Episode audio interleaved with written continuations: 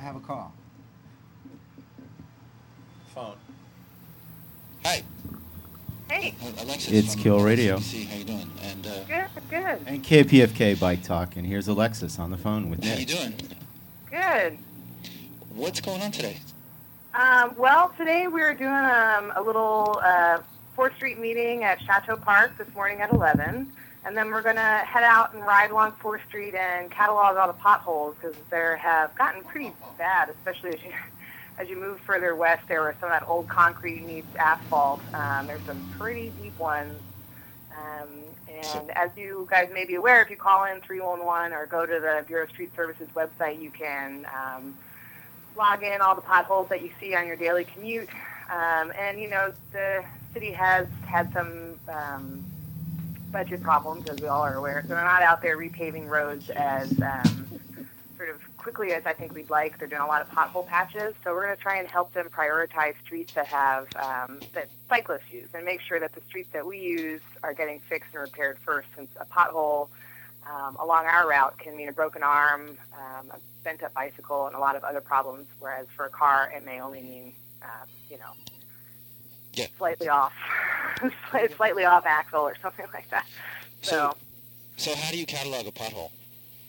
Well, um, the way DWP or the Department of Bureau, excuse me, Bureau of Street Services takes the information is you list the street where it is, closest intersection. If you have the street address that's closest to it, um, and then if you just list, you know, it's on the east side of the street, or just as much information as you can give, and then theoretically they send folks out to try and they have a set of uh, patch trucks that are out at all times that go out and patch the potholes. Cool. And so you think that uh, that they'll respond to to the LACBC's um, potholes faster if if they, if you're more organized and have more people um, calling in? Or that Yeah, that's my hope is that we can start flooding their system, and all the pothole requests they're going to start getting um, are going to be from people on bicycles, and um, I think that'll make a big difference. Because I, I see potholes along the way that I've called in, and um, they have gotten fixed. So, you know, I think that they are trying to respond. Um, and I know that there's it's a huge city with a lot of miles of roads, but I think this can help at least in the short term try and make our routes a little bit smoother. Um, you know, we, we need to sort of make the bigger push of getting them to um, incorporate in the bike network to their um, prioritization system for when they go out and do street repaving. Um, I know right now that they, they do um, currently integrate where all the buses bus lines are into their system, so they are aware of where bus routes are, um, and so I want to make it similar with the bike routes, knowing having them know where all the bike routes are, so that, that those are a priority for them when they're out repaving. right? So what are some other bike ro- routes? Well, you know, right now we're taking input from folks on what the next uh, roads they'd like to have. Um, we're, we're sort of launching this new campaign, the Good Roads LA campaign. Um, and we are looking for volunteers that can help lead rides, organize the rides, collect the data, and um, also input it. Um, so if folks are interested in helping out, they can contact either myself um, or they can contact our volunteer coordinator, Joni. Um, and our email addresses are on our uh, main website, where you can find them on the on the blog, I think, as well. Okay. Uh, So and what else are you doing uh, this in the coming week or month? Tomorrow, we also have a really fun ride. Um, it's one of our Sunday Fun Day rides. It's called Crosstown Traffic. Um, and that's going to be meeting up at 9.30 a.m. at the Westwood Recreation Center. And this is um, a members-only event, but folks that want to come and um, I think members are allowed to bring a guest, and if you sign up um, to become a member that day, then you know you guys think you get a discount on your membership. Um, so that is going to be trekking through the um, from the west side to the east side, and should be a fun ride. It's led by one of our board members, Greg Laemmle. Um, you guys may know his, his family runs Laemmle Theaters. Oh. So yeah, wait. Yeah. Um. So does uh does this happen regularly? Yeah, our Sunday Fun Day, Fun Day rides are the first Sunday of every month, and um, they are led by our board members, and our board members sort of set the route and choose a ride that sort of reflects their riding styles. So we've had a couple of different rides, um, from sort of a family ride in the valley. Ted Rogers led a, um, a West Side ride. Uh, I Heart the West Side, and then we just had a big one.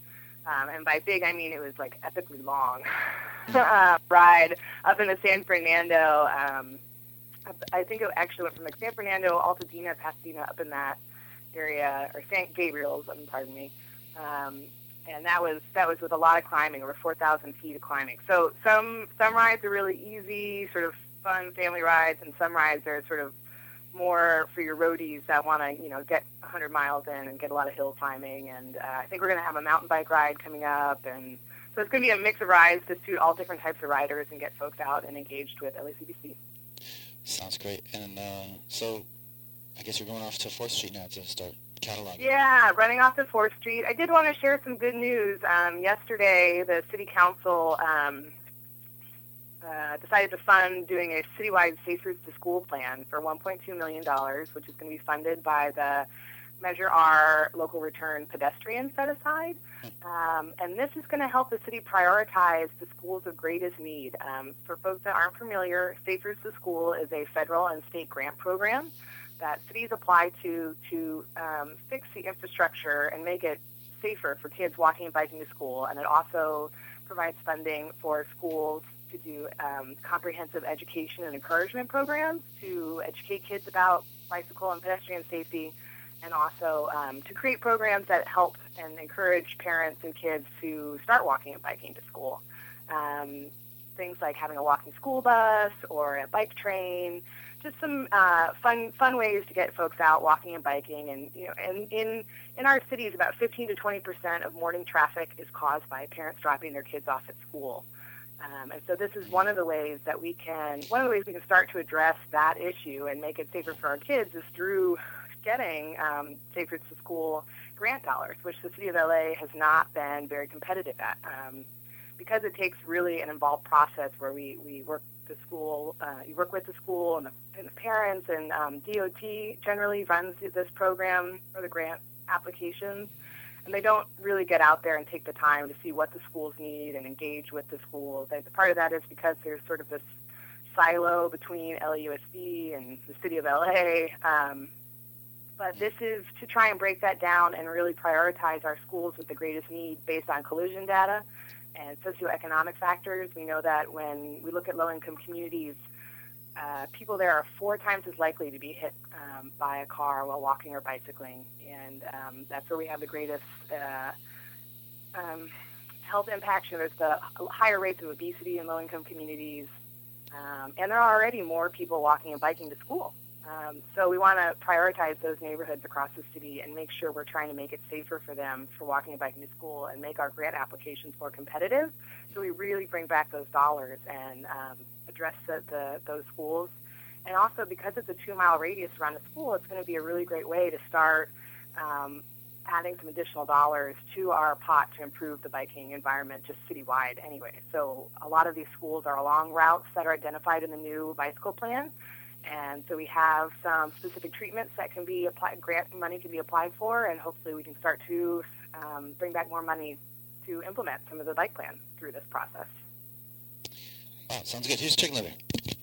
Okay, Alexis, I'm going to take the gloves off, and I'm I'm putting you on the spot right now. The last time you did a ride with city leaders we went on some really crummy streets. Was that supposed to highlight the fact that there were potholes there, or were you just like showing off that you can ride on any kind of terrain or something? I I, I, I want to know. Is was that a conscious effort? It's like you've got all these city officials, and it's like, oh, these streets have just a few bumps or something, and they were just destroyed. And I, I noticed right afterwards, people were like taking pictures, shooting them, getting on the phone and stuff. Is that the only way we can get city city leaders out there? Is if we tell them it's a fun ride, and then the next thing you know, they're they're sort of trekking cobblestones or, or, or something like that? Uh, you can answer now. well, I think you know. Um, I, I think part of it. Well, I, you're I think referring to the EPA ride, and we came up on Fourth Street, and Fourth Street was in pretty bad repair. Um, I think some of which I, I didn't really realize at the time how bad Fourth Street had gotten on that west side, especially where all the, the I mean the concrete is. Um, but the other part of it is I, I really wanted to with that ride highlight just how many great sort of residential streets we do have. And yes, there are problems on a lot of those streets, but those are great ways to get around town. And um, pay, repaving those streets is, if that's the only issue that we have to deal with to make those streets better, that's not a very big issue. So I think it's really, for me, it's important to show that, like, hey, if you just repave this road, we could have a great bike route. Um, and I think getting folks out there, because a lot of politicians don't ride bikes, and in the case of that ride, we had the head of the EPA who does ride bikes, and people from the Department of Public Health who do ride bikes, who who really get it and want to see Los Angeles become a more bike-friendly city. And if we can showcase that we do have some great roads already that are that are appealing for people, whether they are you know parents with kids or older adults, and the main issue that we're facing on those roads is pavement quality. You know that's not such a bad thing, and that's something that we can fix pretty easily. Um, unlike you know some of the major streets where we really have to do a lot of work to try and slow traffic down, do traffic calming, um, take away a lane. There's there's some larger issues there that we have to get through. So uh, with that ride, I had did a showcase of you know we did the path, we did Venice, we did uh, Cochran up to Fourth, and just sort of showcased a bunch of different street typologies so that people can get a feel for what it is like to bike around Los Angeles. Well, um, so thank you for calling in, Alexis, and, and, and anytime you want to call in, and every week would be great. All right. Well, oh, thanks so much, guys. second. Wait, Chicken Little doesn't want to let you off the phone without asking if you're doing anything for Ciclavia next week. Oh yeah, we are actually going to be doing um. Uh, there's going to be a bike valet that we're running over in Little Tokyo. Um, this is, I think, one of the spots last year that um, I guess folks didn't really get a chance to enjoy. So we're having a pit stop there where there's going to be bike valet. I think in front of the Japanese American Museum, so folks can stop and have lunch and free bike valet and enjoy all the things that uh, Little Tokyo has to offer. Mhm. And we'll of course have lots of folks out just along the ride, um, spreading the word about River Ride. Um, and hopefully we'll have, we're, we're trying to figure out if we're going to do one or two other little pit stops along the way where we'll have, um, you know, an air pump out and some tools and just little things to um, smooth people's rides over. Because I know last time I was out near, um, near uh, Hollenbeck Park on 4th Street and I had a pump and some stuff and I ended up filling a lot of tires that day. There's a lot of little kids out um, with their um, little bikes with the training wheels, a lot, a lot of almost flat tires, like the bikes hadn't been out of the garage in a long time. So we want to make sure the folks are out there uh, have bikes in good repair. So we'll hopefully have our tools out and be able to help out. Okay, good. Sounds good. All right. Have a great day, guys. Thanks. You too. All right. See you. Ah, All right. Well, I called um, Stephen Box and Alex Yeah. Thompson to talk to us, but Of course. uh. And what what do you got you going know on? these guys are out all night trying to Yeah. canvass the area, getting new political thought. Isn't that what you do too? No, no, I go out and just try to have a drink with every third person I meet. So I'm kind of much hungover. more. Yeah. much more I relaxing. started on Thursday with somebody from Davis thinking we'd be riding bikes all around. Needless to say, I, I, I think I've ridden less this week than I have in a, in a while, and it, and it really made me think about how, how people are getting around nowadays. Uh, I got to be a passenger in a car, and I know Uh-huh. you're going, everybody's breath sort of held here, but it was a Prius. It was a Prius. And so it was uh, ro- quite an experience. So I was I was amazed by the technology, but I thought, is thi- is this the next thing? And as you see me on the floor working with some of the Kill Radio antiquated equipment, we I uh, got to record the president's speech, and I'll, I'll cue that up later. But what I wanted to um, address right now was the fact that I was in a car. I, I do bike around Los Angeles, but made me rethink the, the landscape of our own Los Angeles. And it was funny, all the major arteries, this is at rush hour, were, were packed. And so what did I think? Uh, sillily, I said, hey, uh, I, I know how to get there on a bicycle. And she sort of looked and said, well, that's not going to help us now. We're in a car. And I said, no, but I, I, I know that uh, what streets are, are less kind of crowded because I've been riding bicycles. So instead of taking the main highway, mm-hmm. sometimes I took the arteries. And lo and behold, I thought to myself, should we really get on Fourth Street? I said, is it is it okay to drive Fourth Street? And I remembered, it, well, it's still open to traffic, but is a is a Prius on a bike lane just as good as, as riding a bike? And I thought to myself, well, no. And we didn't want to congest it. So a lot of the time, we sort of veered, took it for a block, but we went somewhere else. And I thought to myself, inadvertently, I'm, I'm sort of mimicking tr- road diets by how they make you turn right or something. Mhm. Uh, needless to say, we got to where we needed to go, and then we spent some time.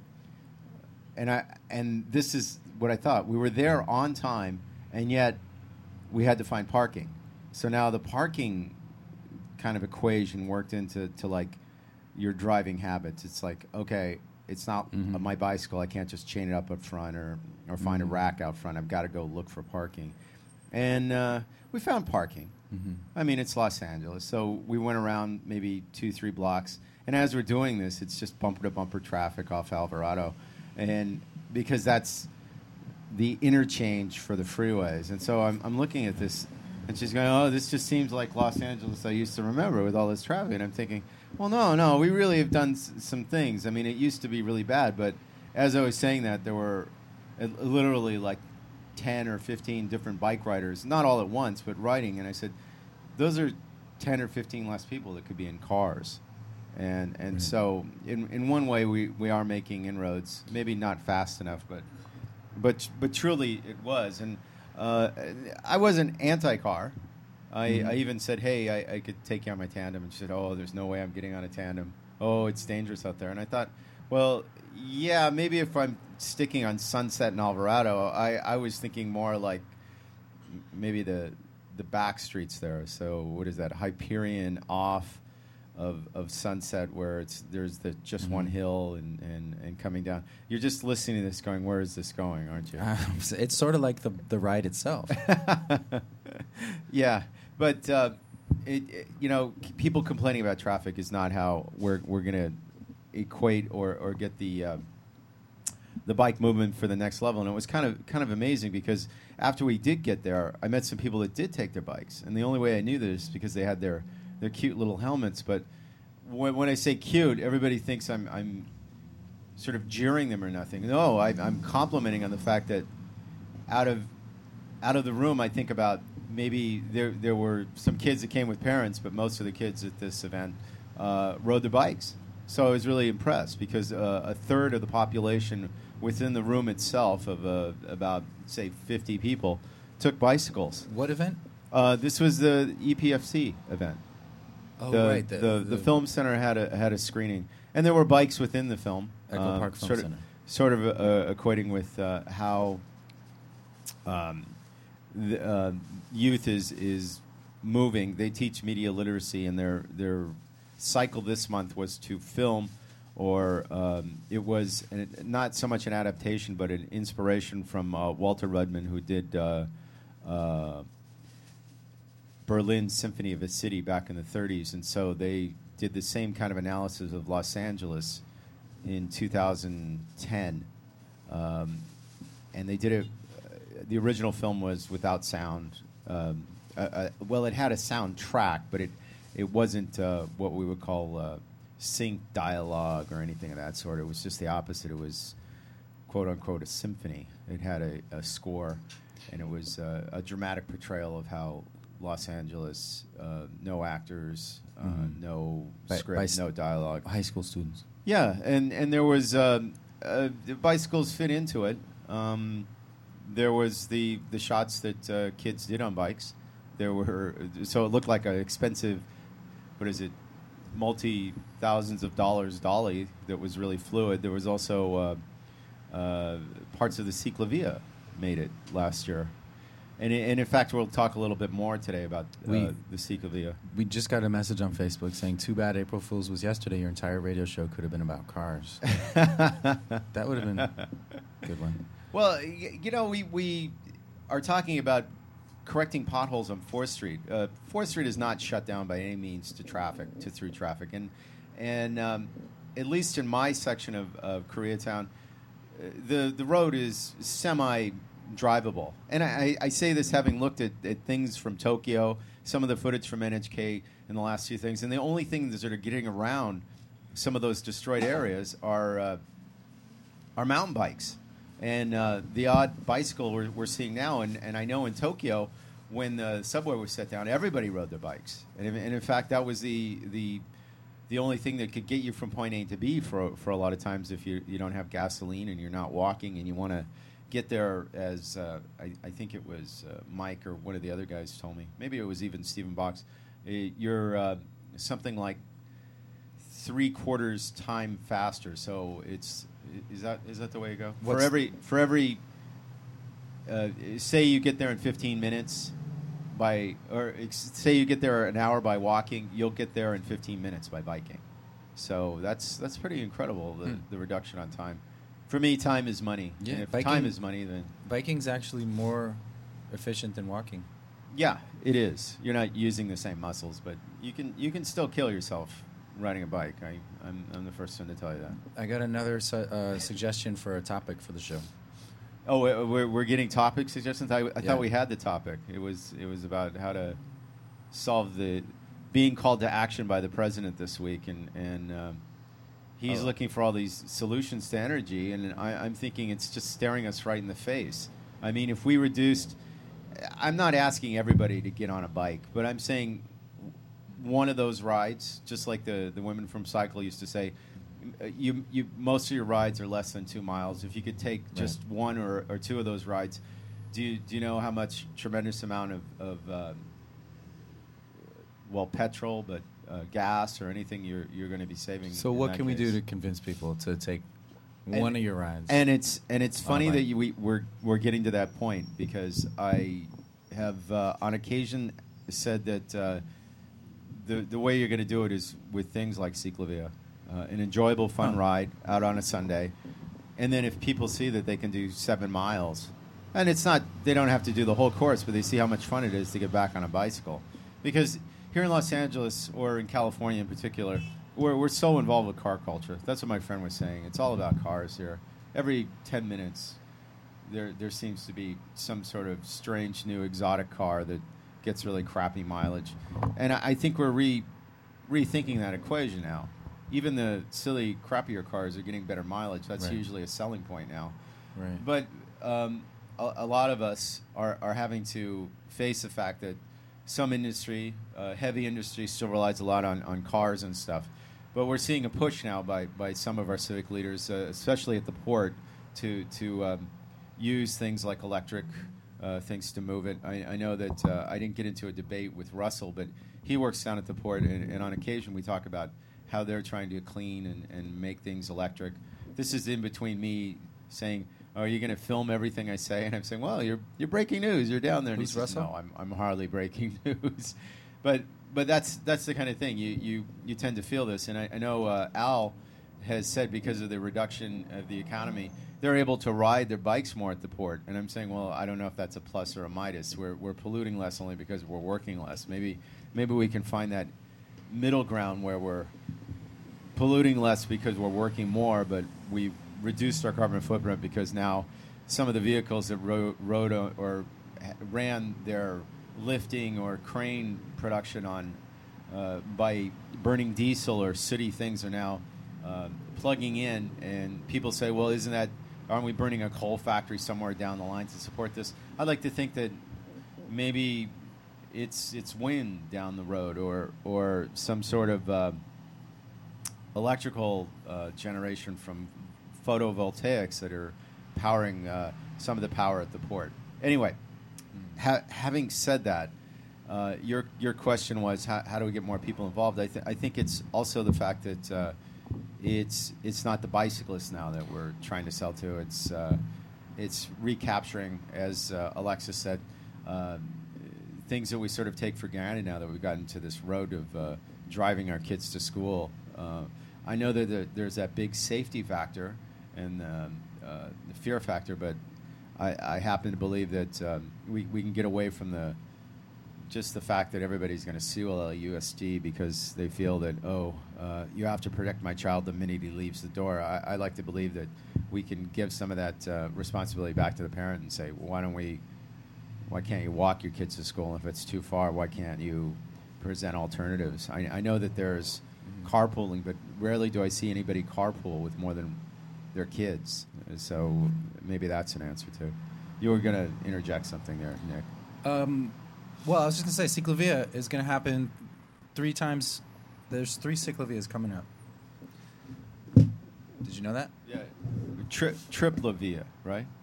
Yeah, triples Ciclavia. But there's, Uh, there's, yeah. there's one coming up, and as I say that, this would be the point where I find the Ciclavia tape, and there it is. I'm running toward it. Okay. You, should I stall for? Stall for 30 seconds. All right. Well, you've, you've heard parts of this before from the first time we did this. And what I was amazed is there were, there were all these civic, civic leaders out there, but it, it wasn't like made for them. I mean, they sort of facilitated it, and I like to say, oh yeah, they did it all themselves. No, they didn't. They didn't facilitate it at all. It was more a, a, a committee that we've had here on the show. Uh, Steve, Bobby, uh, uh, what is it, Adonia, uh, different people that have seen the effect in other parts of the world and decided to bring it here. And the argument is always, is it is it something? Um, what what are you actually trying to do here? You know, can LA rebrand itself? Can LA get to a, a different level where it's not just about uh, writing and stuff? And I know, I, uh, having talked to Steve, um, uh, who uh, was one of the design engineers and stuff, he was actually um, instrumental in, in talking to me and, and telling me about uh, their inspiration for, for doing this and stuff. And I, I think there's enough. Steve who? Uh, isn't it uh, Via Via Rosa or Via Vosa? I, I'm remembering what Steve's name is off the top of my head. Okay. What But- Steve? Uh, he's with Ciclavia Oh, okay. from. from um, I want to say he's from the south. He just has a southern accent, but uh, I know he grew up somewhere, somewhere southern Sure. bound, and he's come here. He had a radio show, and I'm trying to get him here on the radio show, but that's that's uh, more of a kill radio kind of item rather than a Ciclavia item.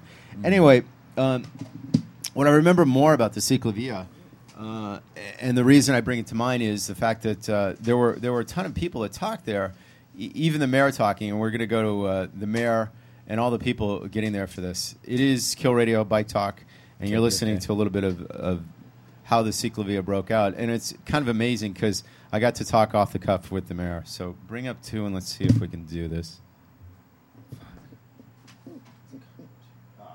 Ride a bike. Hey, uh, friend, how are you? Good to see you. This is great. Some of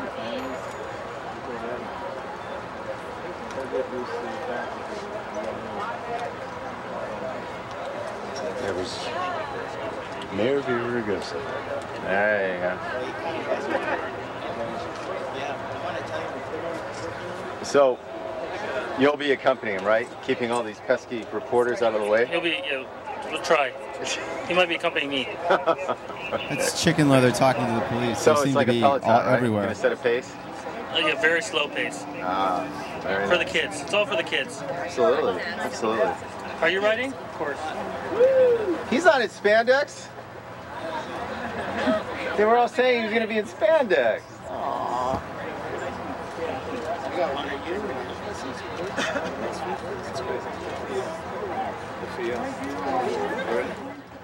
So uh, some of the bike riding uh, we always equate with different kinds of competition or stuff, and this is the last of it. it there, there is no competition when it's something like this.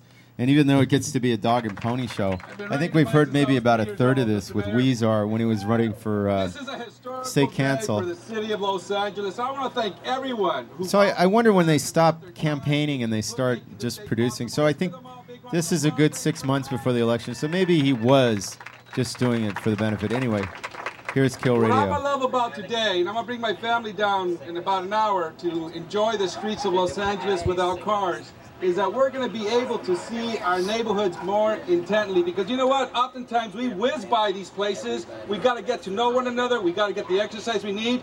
And last but not least, the mayor's pushing me off here, so I'll finish.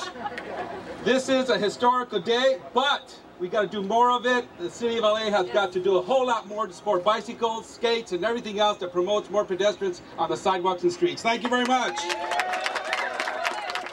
All right now, the man who helped to organize this event, Aaron Paley, Ciclavia Steering Committee member.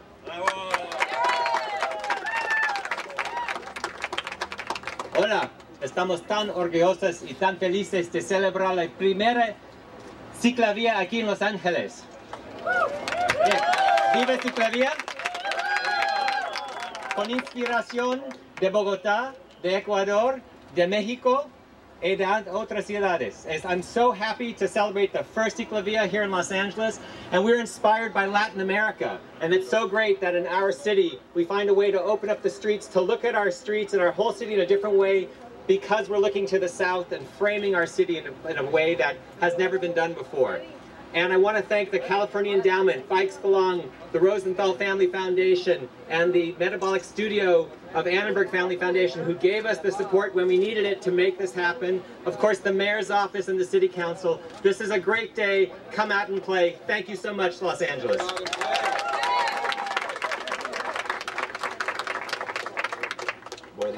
Pocas palabras en español también, pero en un minuto.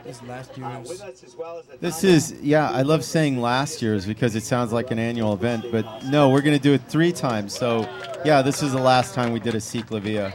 And the mayor, and this is Adonia here. All right. Well, uh, I went to Bogota, Colombia two summers ago in 2008 uh, with my friend Bobby Gadda, and we got so inspired by what we saw there. We met Jaime. We were like, oh my gosh, we're going to bring this back to our city, Los Angeles. And then we came home and we went, Los Angeles. That's right. There's something with the city and cars. So we started talking to people, we started organizing, and here we are two years later with the support of the city, with the support of the mayor. We're very, very excited to be here. We're very excited to see so many people out here, and I hope everybody gets out on the route, takes a look at what's going on. I'm thrilled to just see what people do with the street now that they're open to us um, for this special day, and we hope to have more events like this in the future and help Los Angeles become a better place. Um, thanks for coming. I'm super excited to be here. Thanks a lot. Adonia. Adonia. Lugo.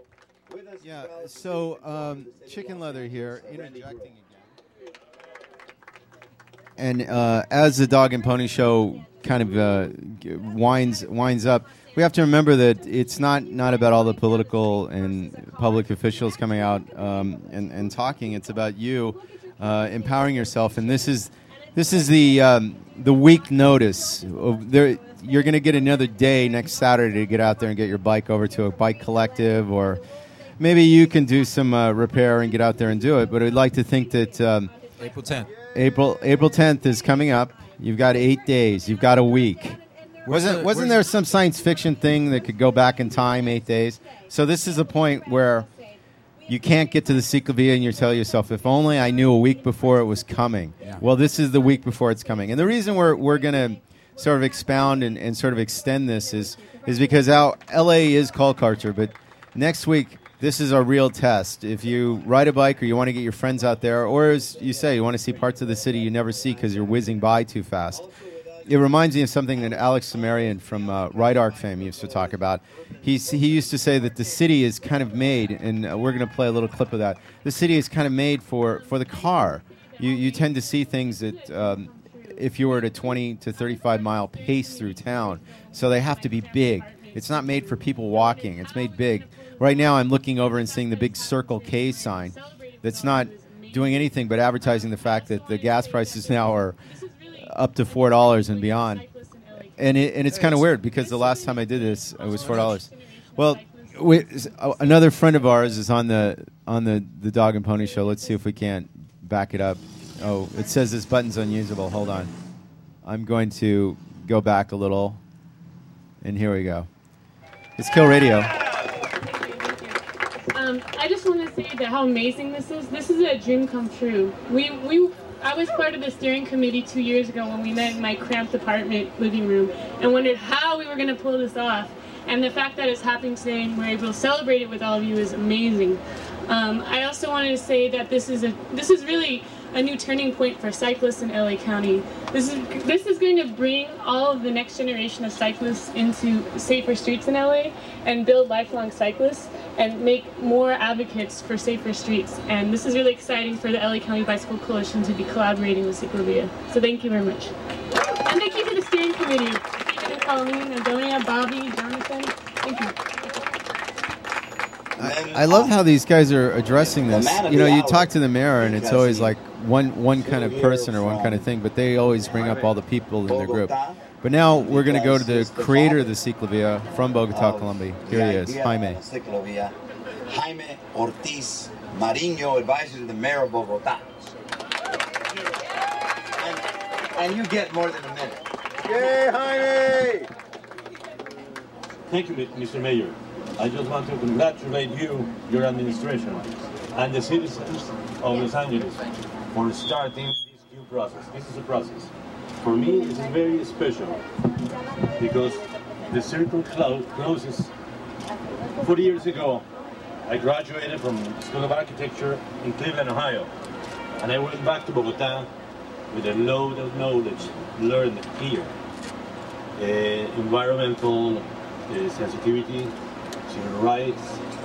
Uh, I learned and I went through school in the middle of the crisis of American cities.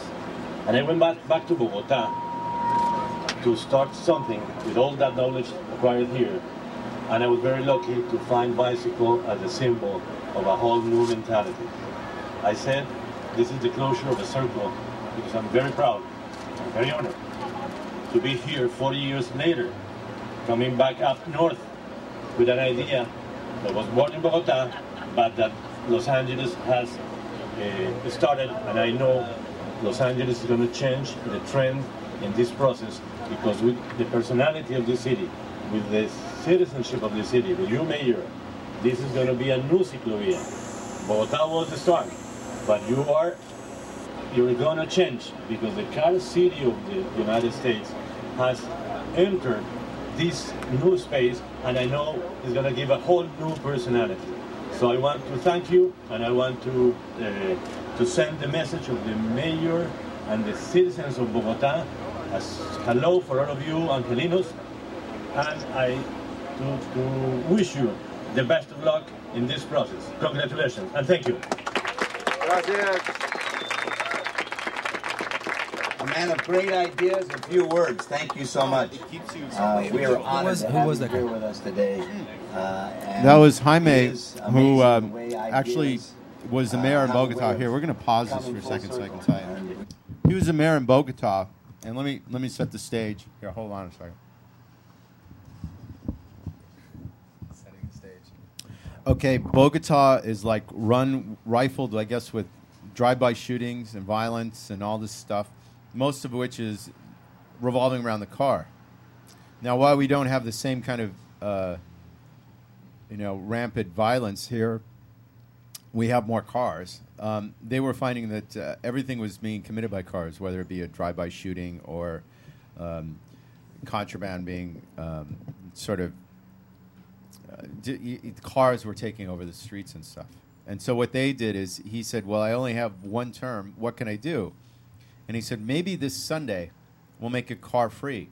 And they said, "What? Are you crazy? This isn't going to work." And so what he did is he said, "Yeah, we're going to block off the streets." And I, I think he started with even less than seven miles. And he said this zone is going to be just for families and stuff, and just no cars, and people can come out and use it. Well, the kids immediately said, "Hey, this is great. The streets are blocked off." And kids doing what they do everywhere, got out there with balls and you know Yeah. Toys and stuff, and you don't have to tell a kid twice that you can do whatever you want in the street. And that that's really what turned a lot of them to say, "Hey, we can walk here, we can ride our bikes," and it, and it was a it wasn't just about uh, you know bike people getting out there. It was everyone that can utilize the streets. And in fact, that's what I, I've talked to some people, and they said, you know what, I, I don't think I'm going to ride my bike next time. I think I'm going to walk it. I really enjoy walking the streets of Los Angeles. That's my favorite thing to do. I know that uh, Ed Begley's the same way.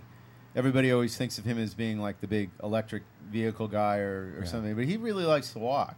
He gets out there and he walks, and he says, secondary, you know, he'll ride the bike or maybe the car and stuff. So I, I think it has to be with what I mean, obviously, if I had to work in the valley, I'm not gonna, and I have to take all my equipment. I'm gonna get my car running to do it, and and it's like, mm-hmm. well, is that really an option? Well, I guess I could depend on other things, but I want to be responsible for what I'm doing. But conversely, after I get there and I'm doing it the same place every week, I'm gonna start to look to alternatives. Sometimes it's just a matter of pre-conditioning people to to think longer than, oh, I got 10 minutes or an hour. How do I get there the fastest way? It's always like, well, I got an hour.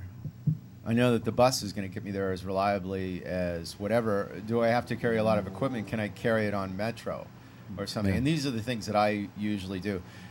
Conversely, it always comes down to me just throwing more stuff on the bike and, and getting a bigger basket. But um, sometimes I rethink that equation. Extra So- cycle. You ever think about a like a big cargo bike? I bike? have. I have thought about um, um, trailers and stuff, and in fact, um, for parking day, because we wanted to do a lot of it by bicycle, it seemed kind of uh, asinine to do all these things for parking day and the environment and stuff, and yet we're going to do it all with, with cars and diesel and stuff. So we rethought the equation, and, and one of the things was that the the, the women from Cycle, I, God bless them, but but sometimes they make it. They they made it so easy, or seemed so easy to build a, a, a trailer. So I started on Monday and thinking it was going to be done like the next day. It took me up and until parking day on Friday to do this thing, and in fact, what kind of trailer? It, uh, a bamboo trailer. They have it on their site, Cycle. They have. Uh, Did they give you the bamboo?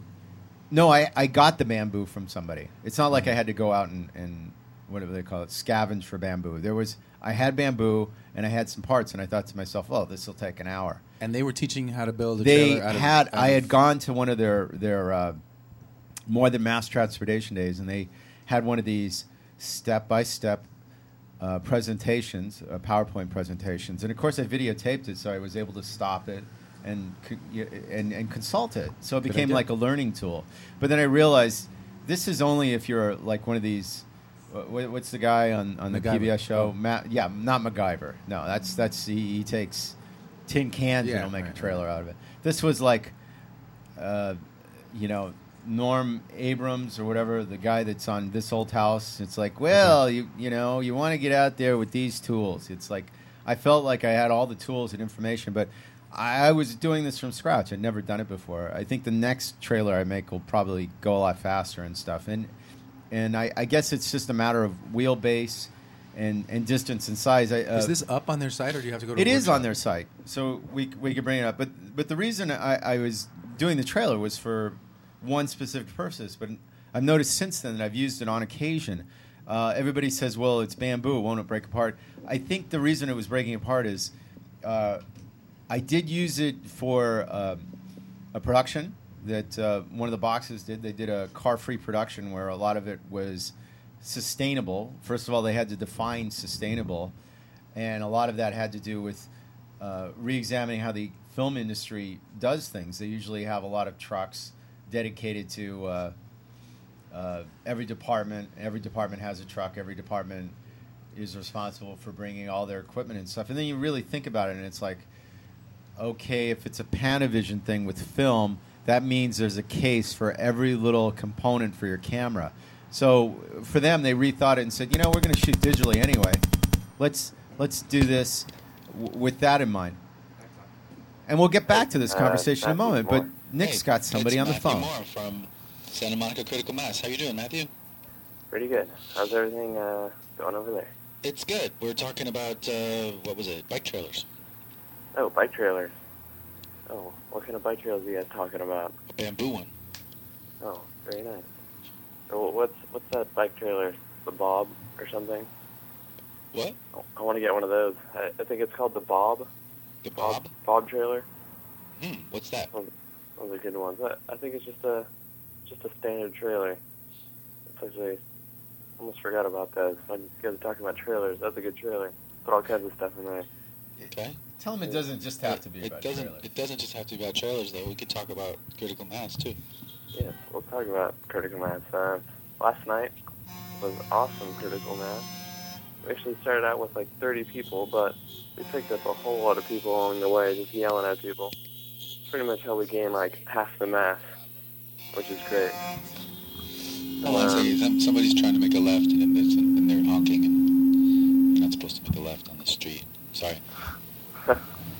So, um, okay. Continue.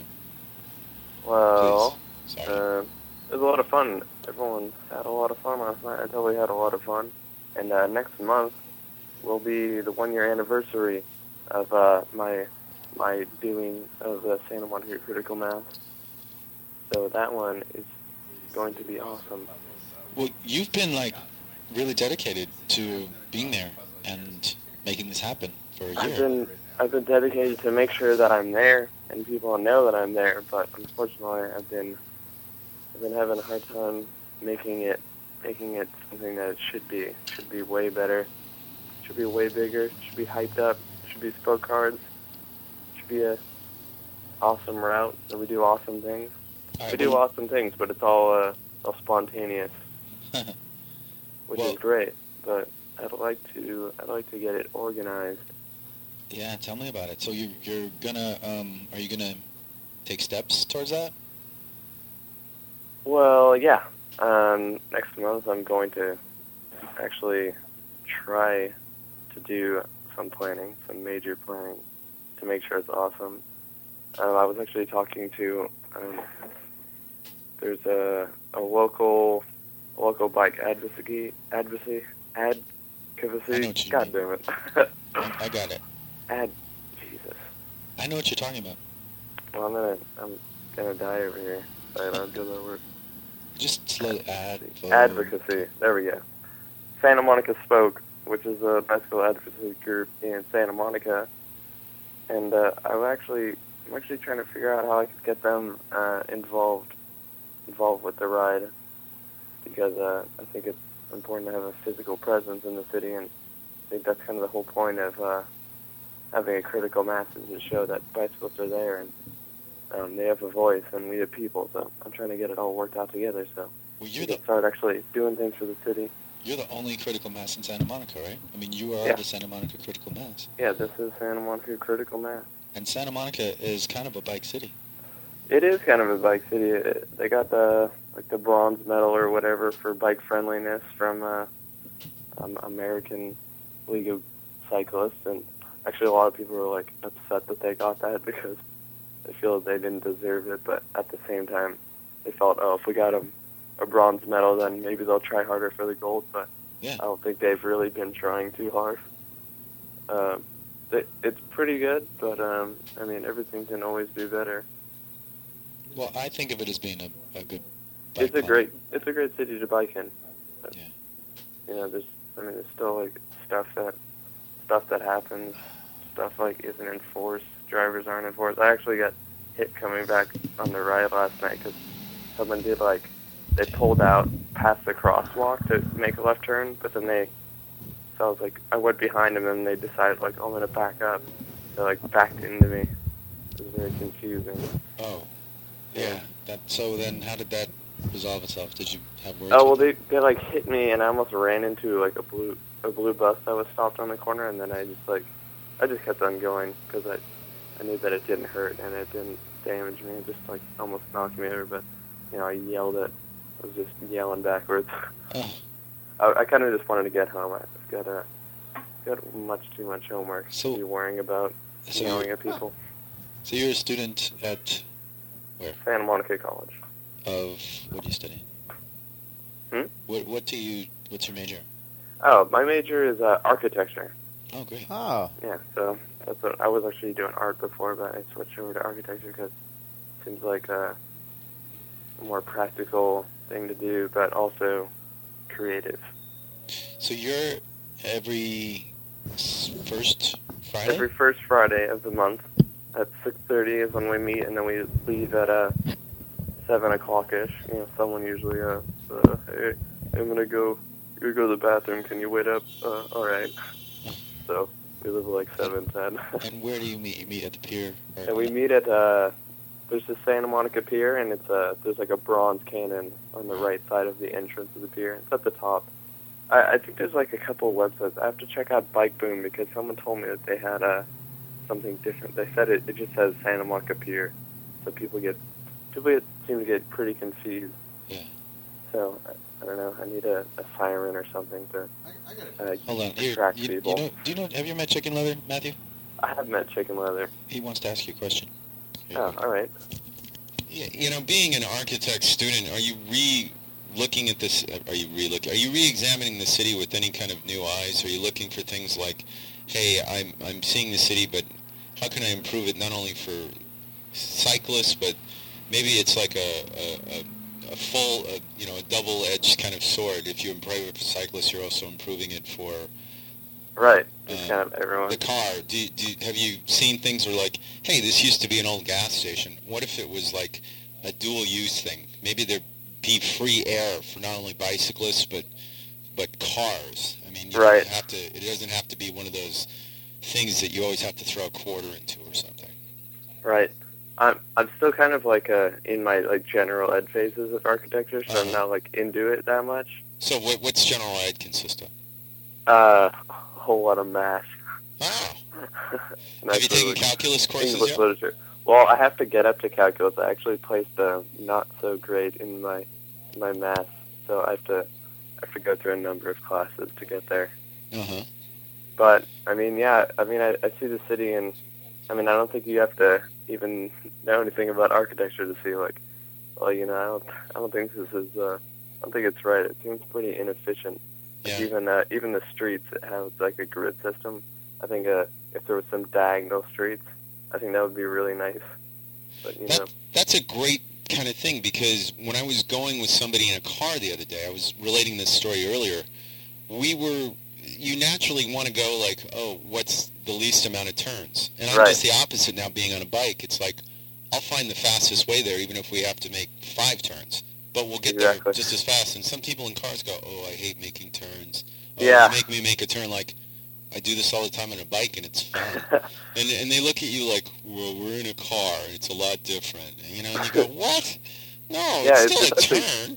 it seems pretty difficult to to like make turns in a car because uh, you're, I think when you're on a bike, you kind of just flow around everywhere, and it's right. it's just really natural, and it doesn't seem like oh, like one block of a street seems sort of like oh, like okay, I've got to go up this block, but when you're in a car, you're you're going like 40 miles an hour. You like pass pass blocks, you know, I, I kind of equate it to to like uh, a flock of birds now when I'm with a group of bicyclists because you can turn at a minute's notice, almost like a swarm, but you're, Right. not, you're not swarming like insects, but you're kind of riding with, with the waves, the curves, and, and if you have a good crowd, I don't know if you do it on your critical mass, you announce that if there's a road hazard coming up, like there's there's rough road coming up, or there's a bo- pothole. yeah, people kind of see it and then float around it. Right. But uh, I, I'm curious. Um, are you is your are you going to be doing more environmental architecture, or are you going to just be like doing some? Um, I'm actually kind of leaning towards environmental architecture, Mm-hmm. just because um, that's just kind of what I'm interested in. I mean, I think it was just sort of like a natural thing. I never thought like I would just be kind of doing architecture to be doing architecture. Yeah. I thought like, well, if I'm going to be doing something, it, it's going to be something that actually makes sense because I mean, I don't really see how people can just like live unsustainably. Yeah, I, think it seems like an obvious thing to do.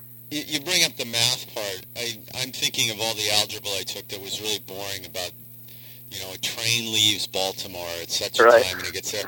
But nowadays, I, I have to admit, a lot of my math is coming in useful when I have applied kind of the bike equation to it. It's like chicken leather leaves kill radio.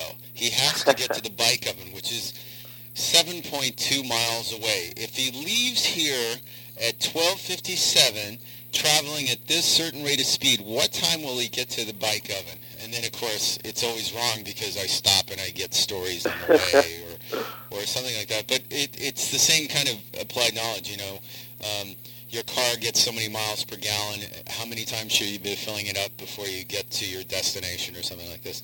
It, it's funny because we always think of math as being an abstract, but nowadays, with the price of gasoline and, and knowing how Yeah. much coins are in your pocket and you have so many coins and they have to add up to 425, I, I usually sort of succumb to the fact that I don't even add anymore. I just say, okay, Metro Pass is 150, gas is 405, and I got a bicycle that doesn't demand any of this. I think I'm taking the bicycle, and even if I get a flat tire, I'm going to get there faster than anything else. So. Yeah, yeah, especially uh, All right. with all well, the traffic. The other thing that I noticed out at Santa Monica College, because I've got you on the phone, is Uh-huh. um, they have a program. Do you have your, your student card? So now you can get on buses for free, right? Yeah, you can get on buses for free. I, I don't really remember when they implemented that, but yeah, it's pretty great. Do, do you use the bus a lot, or or Well, I don't use it a lot because it's actually pretty inefficient. so it's one of those programs that they sort of mention you can do, but you you know blue moon kind of thing. Huh? It'd be it'd be great uh, if if the the buses like actually did their job, but they they really do not hold on to their schedule. Like I literally the bus that goes to my house, the number 9 which goes to like Santa Monica to Palisades. Um, it's it's like really popular, kind of like in the morning when people are getting like shipped in like maids and stuff to go like clean people's houses in the Palisades. But if you kind of go at nighttime, there's no one really riding it, and sometimes they won't even come. One time I waited for two hours Two for a bus. Yeah. Well, I think I think you've gotten to the point where your bicycle is going to be the fastest way there, regardless. I think my feet might be faster than the bus, actually. Ah. Well, well, now we've gotten to the other thing where I, I was, I, I joke with people that I can pace the bus or pace the, the train sometimes, and and people are just saying, "Oh, you're lying." But when you realize it has to make stops, and and sometimes it's on a hour by hour schedule, Right. You realize it's it definitely more more efficient to not ride the bus and ride your bike or even skate. I'm, I'm curious. You you bring up the point with uh, things like Santa Monica critical mass, and you said you had more fun.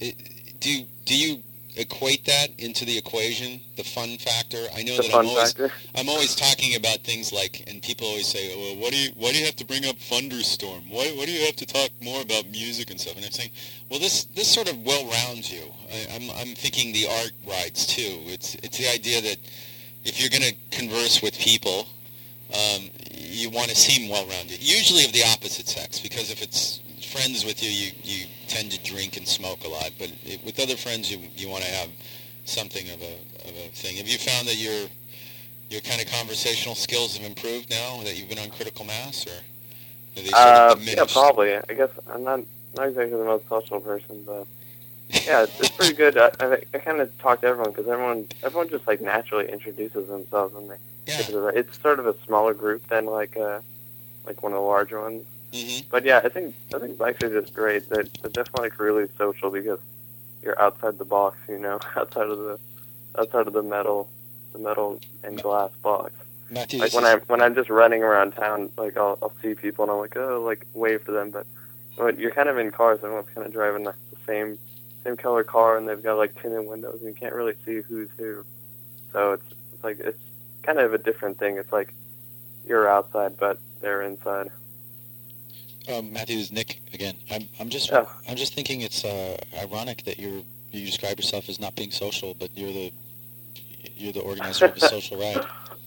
Yeah, I know that.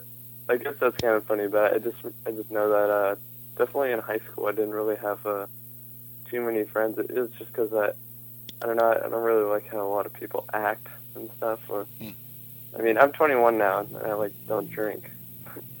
that's like kind of what I mean by not social. right. People Well- try to stay away from peer pressure and stuff. Hold on. Do- Do you have to drink to be social, or are you? No, you don't have to drink to be social, social but you know, people like uh, I think drinking is definitely a very social thing now. Uh-huh. It's definitely true. Okay, I'm, I'm going to put you on the spot, and before we wrap this up, and just ask you a question, you, you can answer it, or you can just sort of say, "I take the fifth on this." No, go Um, for it. Have you ever drank and rode your bike? Uh, no, no, I haven't drank and rode my bike. Oh, that's that's good. That's good. Now, do you, do you think that if you had the choice between getting home on a bicycle or getting home fast in a car after you drank, which one would you really choose? Well, well, the thing is, I don't really think you should do any of them. You should probably uh, call a friend. But if you had to do it, I suppose uh, suppose bike would probably be better because if you're gonna hurt anyone for your actions, which you know you shouldn't be drinking, riding, or biking, at least you're probably just gonna hurt yourself instead of hurting someone else. All right, I think the gold star is going to go to you today for the, for this one. But it, we don't they don't give gold stars out in college, do they? Maybe they should. Maybe they should. Okay. Well, once again, your your critical mass was last night, but it's coming up again. When? Uh, let me see. That it would be May May sixth. May sixth. Yeah, and that will be one year anniversary, and it will be awesome. Does, being the one year anniversary, are you going to be baking cakes or cupcakes or something, or are you going to stop and have a party somewhere? Or I'm I'm open to all ideas. Uh, I'm definitely I'm definitely gonna try to make a legitimate route. Maybe have some food stuff because uh, the thing that we were talking about with uh, Santa Monica Spoke is Mm-hmm. because uh, like downtown businesses and SMPD have kind of been against us. I don't really know why. Maybe because we're like disrupting traffic. I'm not really sure, but um, I, would like to show that I like we're here and we're not we're not enemies. We're friendly people. So we'll probably stop at like a local ice cream shop or restaurant, get some food or something, some outside place. Uh-huh. We'll figure it out, but it, there will definitely be some fun stuff happening. I, I'm thinking if you if you do this in advance, you probably could even talk to some local businesses. I'm sure they'd enjoy Yeah. the idea that they're you're bringing in commerce to a place in this economical climate that would otherwise exactly. not have anything. And, Yeah. and personally, I've gone to places. In fact, this week, um, everybody thinks that I'm I'm just made of money, but I took my friends over to uh, the bike district. And Uh-huh. first of all, they were they were amazed not only by the fact that there were so many people on the street in, in L.A. That was the first thing. They said this is like a European city, and I said why? And they said well, people are seem to be at ease. They're not ducking, and there weren't a lot of cars. And I said well, if that's how you evaluate, yes, I guess we're getting to that point. But the other thing was we went and ate at Pure Luck and had something to drink, and I'm not I'm not saying that everything should be vegan or vegetarian or anything, but um, we were drinking and it's it was it was great and it, it was like I think she enjoyed it not being a bike rider or anything. Right. But then all my bike rider friends showed up and it was kind of like holding court or something, so it was a different kind of uh, equation. But what I'm trying to say is that uh, it it it im- it improved everybody's reality in this sense. So anyway, I'm going to pass the phone back to Nick here. All right. All right. Well, I, I guess I'm just going to say thank you, and um, we've got another call coming from uh, somebody who did a, the the B- Biciclista's uh, medical workshop for Ciclavia. Are you going to Oh, be at Ciclavia? Cool. Uh, oh, that's that's when they're opening up this like seven miles of street, right? Yeah. I hear there's going to be a drink mob sort of uh, water gun ride. Oh. yeah, yeah, that, that, that may be uh, super fun. I, I may have to be there. Yeah. All right. Well, uh, Well, thanks for having me on. All right. I s- um, well, so next first Friday, one month from last night, Santa Monica beer at the Bronze Cannon for the the awesome Santa Monica Awesome. Critical. It's awesome. Yeah. All right. Thanks, Matthew. Bye bye. Bye. Well, that, that was great. Yeah. I, it, it's kind of funny because um, being part of Los Angeles, I always had to make a choice about the first Friday uh, because, as we know, that used to be uh, traditionally uh, the night that uh, Ride Arc used to go out. And uh, it, it was always funny because I always thought, hey, Alex, why don't you in, include Santa Monica and stuff? He says, oh, well, if you really have to make a choice, you'll be on my ride. And I said, well, why don't we, why don't we, you know, be like bike people and kind of join it all together? And he kind of looked at me like I was, I was talking crack or something. like this ain't ever going to happen. But I, I've, I've actually done it with other things. I've told people, you know, we're going to start out on this ride and we're going to go to Santa Monica for the Santa Monica Critical Mass. And they looked at me like, Santa Monica's far. I'm going, not, not the way I ride. It's going to be really nice and you're going to enjoy the ride. And I said, so mm-hmm. it's either distance and enjoy or speed. You'll be sweaty and you'll hate me. And if you, if you give that equation, like we could stop and get coffee, get, get a bite, re-energize, rest for a minute, and then keep going on. I think everybody thinks that you have to do the road or the mileage. And I, I, I learned this from driving that that you the road will be there always. It's just how much you're going to enjoy it. If there's girls and stops and drinks and things, you're going to enjoy it more. And having said that, last week everybody was amazed that I rode from uh, Highland Park to Los Angeles to the west side and back. And I said, well, you know, I didn't do it all in one drop. It wasn't like 40 or 50 miles all at one sitting. And I said it was cool out too because everybody thought it was going to rain and it didn't rain. There was good cloud cover. But what was really enjoyable was the fact that I had a lot of great vegetables. I, I had a whole bunch of apples from the protest march earlier that day that nobody ate. It was kind of weird. Everybody ate the chips and all the bad stuff, and there was just Right. this stack of apples. And I said, What are you doing with them? And they said, I don't know. I guess we're going to throw them out. And I said, Can I throw them out for you? Ha, ha, ha. So, anyway, Nick's got a phone call. Yeah, I just also wanted to give a shout out to Hassan Jamal in Echo Park who's listening and on Facebook. Okay. Um, I think this is Alex Thompson. Mr. Thompson. Hi, how you doing? Good, man. How are you? I'm good. What are you guys talking about today? What are we talking about? Well, we're, we're talking about two things. Uh, Santa Monica Critical Mass. Santa Monica Critical Mass, and we're also talking about the fact that. Uh, can you hear me? Yet? He can't hear you through the. He can't hear me through this. Okay. wanna talk to him? You know, the, the president was on the air on Wednesday. Oh yeah. And he and he kind of told us that we're addicted to oil. Or was that the last president? Or was that the president before? I, I, you know, when people are when people are addicted to things, like sometimes people who want them to get clean just scream at them, "You're addicted to this. You're addicted to this," which doesn't really help the addict to actually get clean. It just makes them stressed out, right? Like he's like the the umpteenth president in a row to tell us we're addicted to oil, but then didn't do anything about it. Um, so the things to do about it are things like Ciclavia. I think that um yeah, I think like I think people are gonna quit driving and get on bicycling and walking despite the government, but not because of the government. Like the government has presented more of an obstacle than they have helped, and even just get them out of the way. You know, like get them to stop putting cyclists and stuff. But and yet you're getting into politics. Yeah, well, part of getting rid of the obstacles is, is having people in power that can get rid of obstacles. You know. Uh-huh. And and I, but what I did call you specifically to talk about is um, the the bike plan im- implementation team meeting. That uh, are you? Do you have anything to do with the the there's something on bike side? Yeah, um, absolutely. Well, the article on Bike Side is by Max Burson, who is a new volunteer for us. He's a pretty hard worker. He's been working like 20, 30 hours a week on this stuff. And um, So bike side is your is your blog. Bike Side is my organization, you could say. And, uh, and we have a blog, bikesidela.org. And so Max and I have been uh, formulating our talking points, our position for the bike plan implementation team, which is just a group that's implementing all the stuff that was uh, agreed to in the bike. So it's a group of of the government agencies and then some of the advocacy groups and then some independents who are all sort of supervising this and advising the implementation process. And um, and if something stinks, we're going to call it out and say it stinks. You know. So that's our role. So you so you guys are going uh, to their next meeting in April this month, and you're going to make some suggestions. Yeah, so in the spirit of maybe government actually having a positive influence, we're trying to get this bike plan implementation process to move forward really fast. And we're going to make, uh, we have three big suggestions.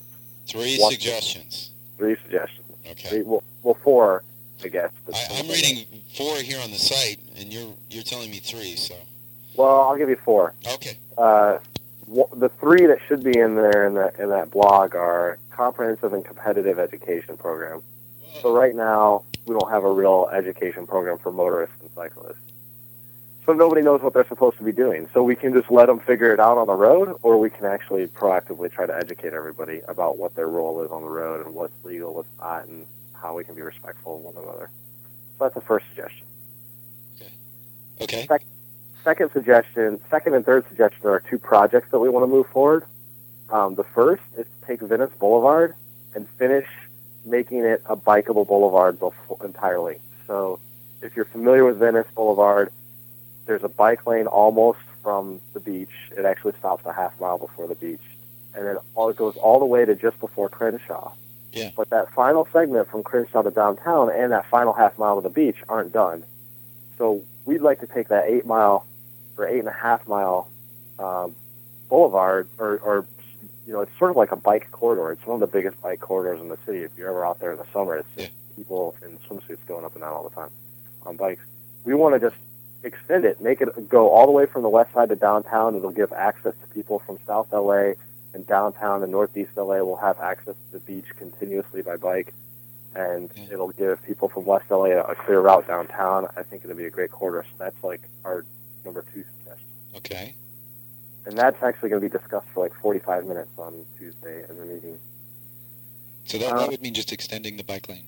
Well, where possible, it's, it looks like there's going to be sections where it's physically or politically infeasible to extend the bike lane, and in which case, then it's time to start talking about other ways we can make it safe. So, like heavy duty enforcement efforts along that route, heavy duty education efforts, and uh, maybe some sheriffs would Did, did I hear you correctly? You used the word physically infeasible. You're sounding like Michelle Mowery here. Uh, okay, well, then don't let me sound like Michelle Mowery. No, no. but what I want to ask though is, you're talking about Venice. Uh, I know that when I go from here to the west side, sometimes I'll deliberately take Venice for ways and and still ride these streets. I mean, I still get downtown, but I'll I'll have by that time realized that Venice is I'm not going to get downtown any faster than if I maybe turn left to get more downtown by going over to Olympics or something. So I've created my own route.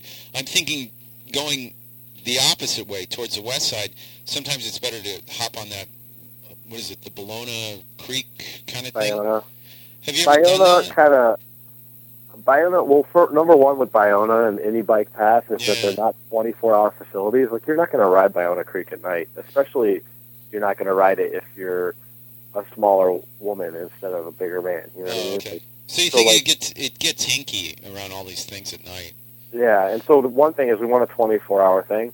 Oh, so thing you're is, yeah, talking like maybe something like the new section that they did over by LA River, where it's all lit up all the time with solar things, so you don't have to worry about the wire being ripped out or anything like that. Yeah, but even with that, most people won't ride those streets at night because they're isolated, right? Like if you can ride Venice Boulevard and there's people around, you know, that's a lot different than riding a lit boulevard where there's nobody around. I mean, down here in West LA, uh, Ballona Creek is used by the Culver boys, Culver City boys, to do drug trafficking. So like, you really don't want to be out there at night unless you're with Taco Tuesdays and 80 other riders. you know? Yeah, that's it's funny you should say that because I just was out there on a Saturday night with Taco Tuesday guys. Right. And even though it was the wrong day, they they say, well, you, you won't want to ride this. And in fact, coming back, I did take Venice, and Venice represented or posed some really nice kind of uh, landscape getting from where I was. But I, I only went just a little bit past the 405. I never thought about even going further out that way. Well, I, I, when I come out, when I go say west side to downtown, I'll take Venice all the way up to La Brea, and then I jog over on La Brea to Pico, and I take Pico the last distance into downtown. And I just find Pico to be a much. I'll take the lane on Pico, but the lights are timed such that I just find Pico to be a better ride. What you could do then is say, oh, we're going to make Pico great. But if you do that, then you have a great street and a not so great street in Venice. But if you make Venice great, then you have a good option at Pico and a great option. So my question is to you is do you want a good and a great? Do you want a choice between good and great, or do you want a choice between great and not great? You know, great and poor. Okay, I'm I'm, I'm going to say like Joe Linton. Aren't we a big enough city that we get it all? That's well, so but that's the point. If- If you already have a good option in one location, it's better to take a a, a place that's not good, a, a poor option, and turn it into a great option, rather than take that good up. Because then you have a at the at the end of that process, if you take a poor option and change it into a great option, you've already got the other option, which is good. You've got a great option and a good option at the end of the process. If you take a good option and improve it and don't do anything to the poor option, now you've got great and poor.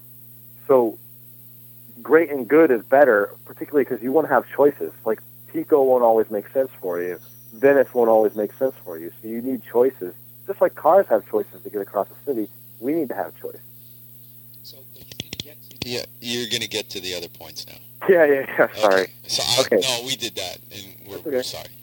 No, everybody's sorry. We're all very, very sorry. I'm sorry. Uh, we're all sinners, you know, what have you.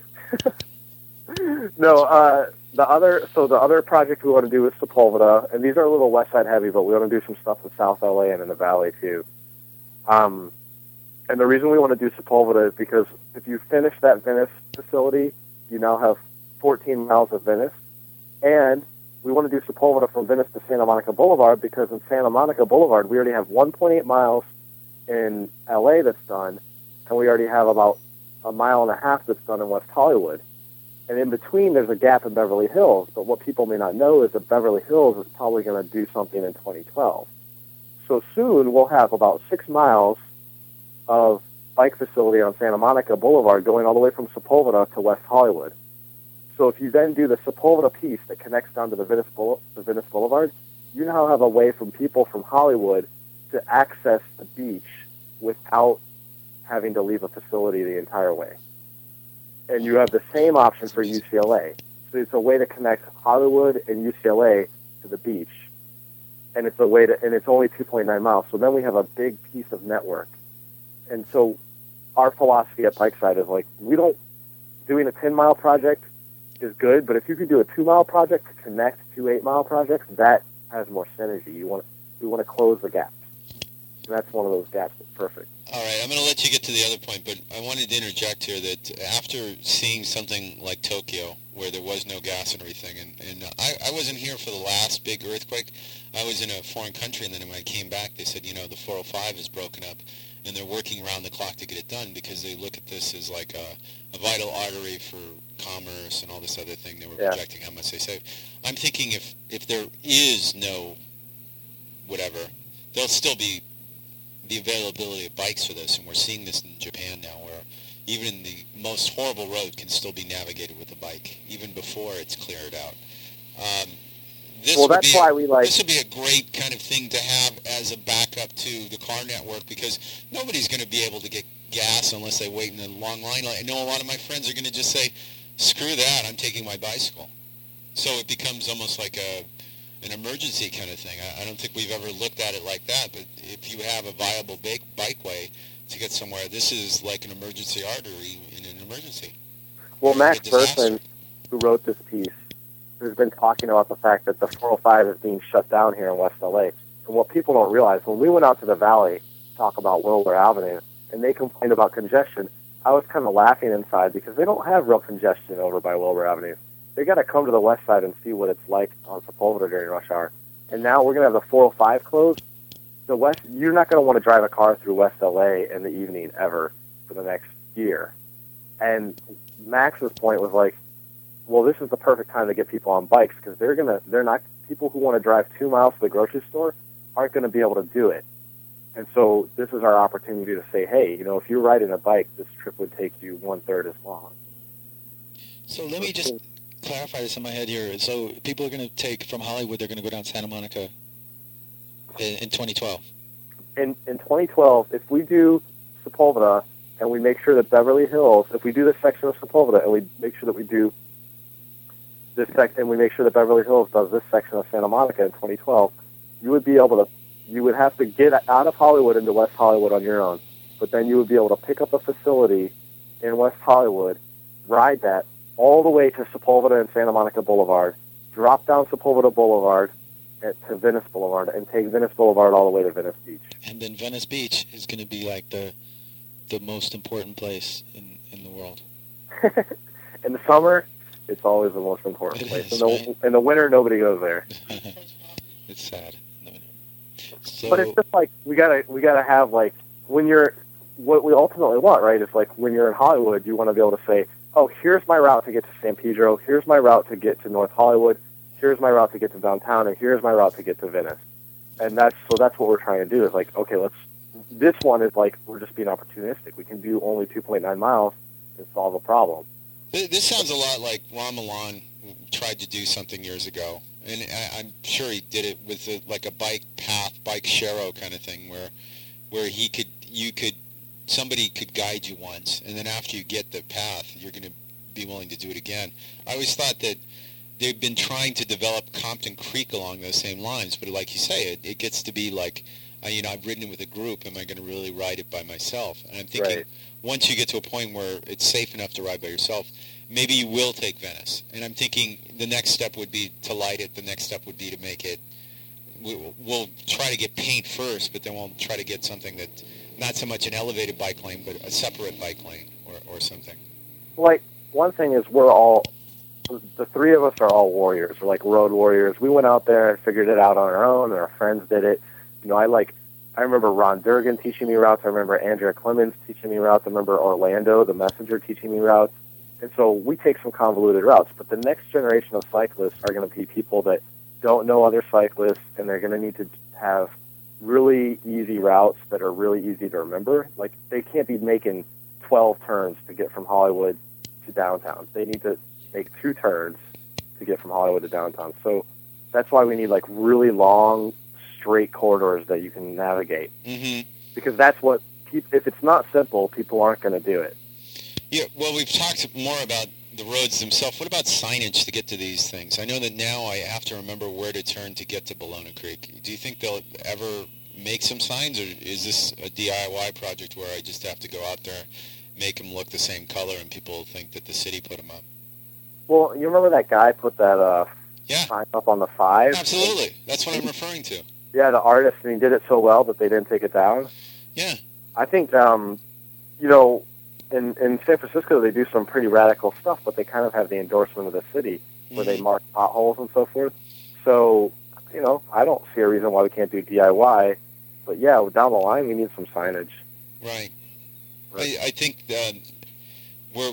I'm looking at doing. Um, well, talking and, and doing some art and stuff with uh, um, the people at um, at Caltrans who, who are responsible for some of the signage, and they've done some good work They're trying to.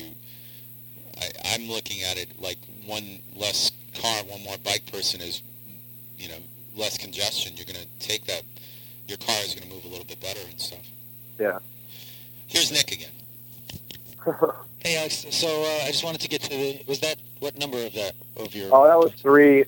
The fourth one is Insider Baseball, which is uh, the B Pit. Like, pick the top ten list of projects to focus on next.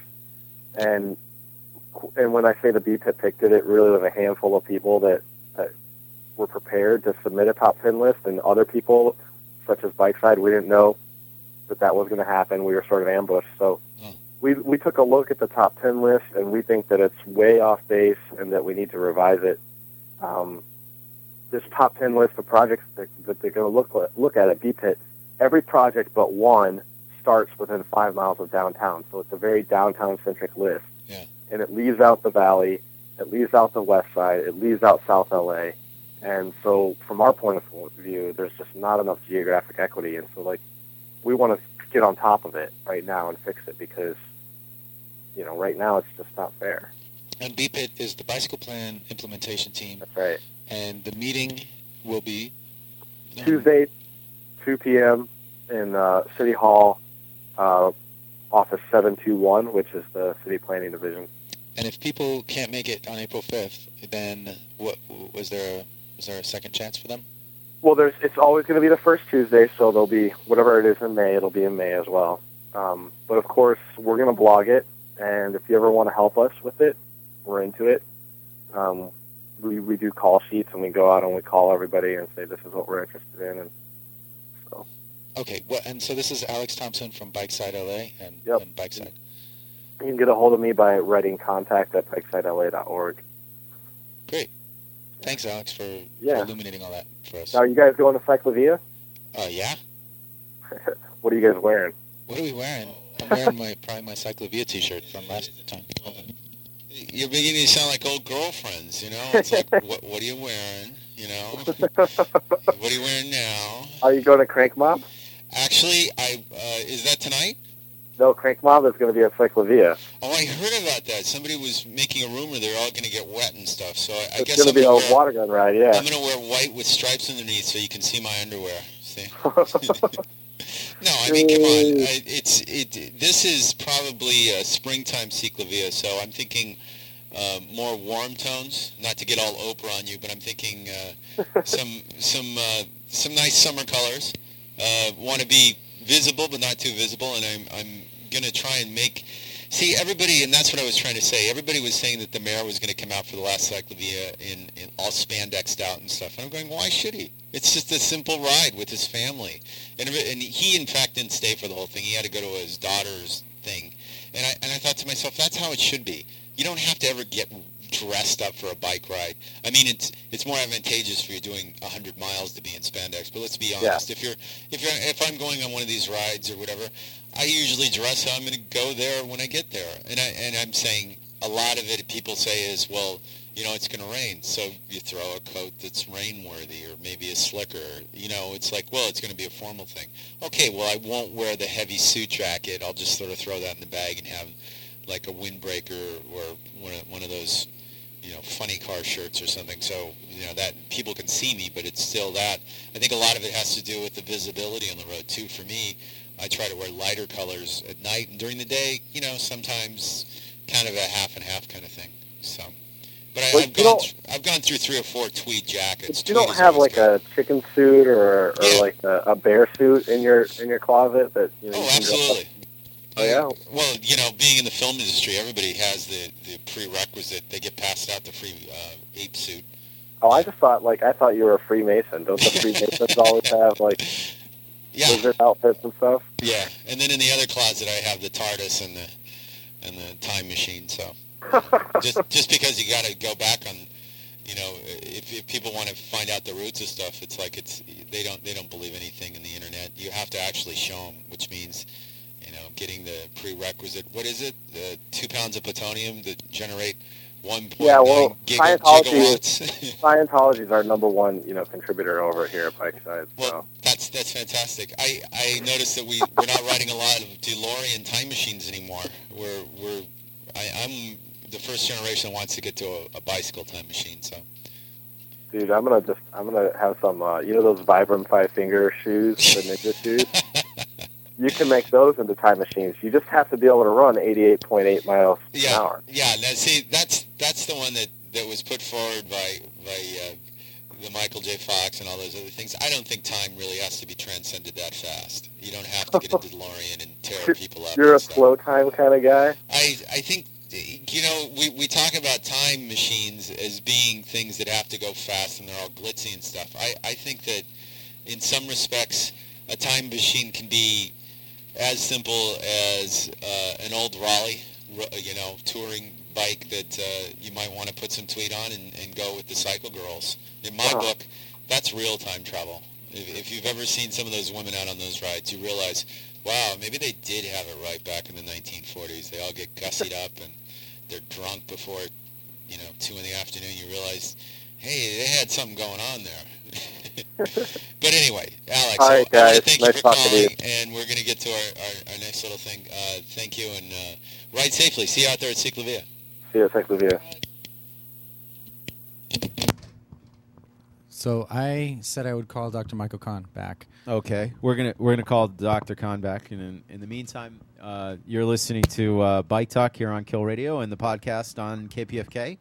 And um, want to remind you once again, if you hadn't heard already, Ciclavia is next Saturday. This would be the day to go out there and not ride, but uh, maybe. In, and I'm using a car equation: kick the tires, not to kick them just because you don't like them or kick them so hard they go out of true, but uh, just make sure that they're nicely inflated. Also, uh, that uh, there's air. You have, uh, I I like to say, follow the ABCs of, of bike maintenance, which is air in the tires. Uh, B, check the brakes. Make sure you can stop. If you don't have brakes, make sure that Can you hear me? you know how to do it. And we're going to get to our next call. Maybe here. you want to try a different line, a different number? No, this is good. Uh, we're actually on the air. Okay. Hi, my name. Are we on the air? Yes. Good. I had some good news um, about bicycle-friendly universities. Good. the League of American Bicyclists has this program where they award cities and uh, universities now. This is the first year that they've awarded to universities a, a distinction of being bicycle-friendly. And UCLA has been awarded a bronze award in that category. and that's great news. That's good. So from now on, cycling is ever so much better in and around UCLA Because of the, the medal? because of the medal. Yes, you you have the medal, and that makes everything much better, doesn't it? Uh, well, like in The Wizard of Oz, that was all it Yes, exactly. Are you being... It's uh, of course it's, um, we, we're speaking tongue in cheek, but it, it is it, it is a good beginning, you know, in a sense. Because when you when you when when when, a, when an institution which is not very bike friendly, by the way, um, in real life, um, g- g- g- applies for such a distinction and it, ge- it gets such a distinction, then it, a process has started. You know, they're kind of hooked. Now they want to go to the next level. had I just had this exact same conversation with Matthew Moore, who does the Santa Monica Critical Mass, about Santa Monica's bronze medal. Absolutely, that was the process. And Alex Thompson, whom we just heard on the phone, um, was very instrumental in kind of um, directing the the anger against that that, that award in, into into something that is now a process. You know, What, what is the process that came from there's now a pro- now we have a process that the city is taking cycling a bit more serious and. And things are going to happen, you know. We have a constituency to work with it, and the same thing is maybe, hopefully, going to happen at UCLA, where, of course, many things are still very difficult for cyclists.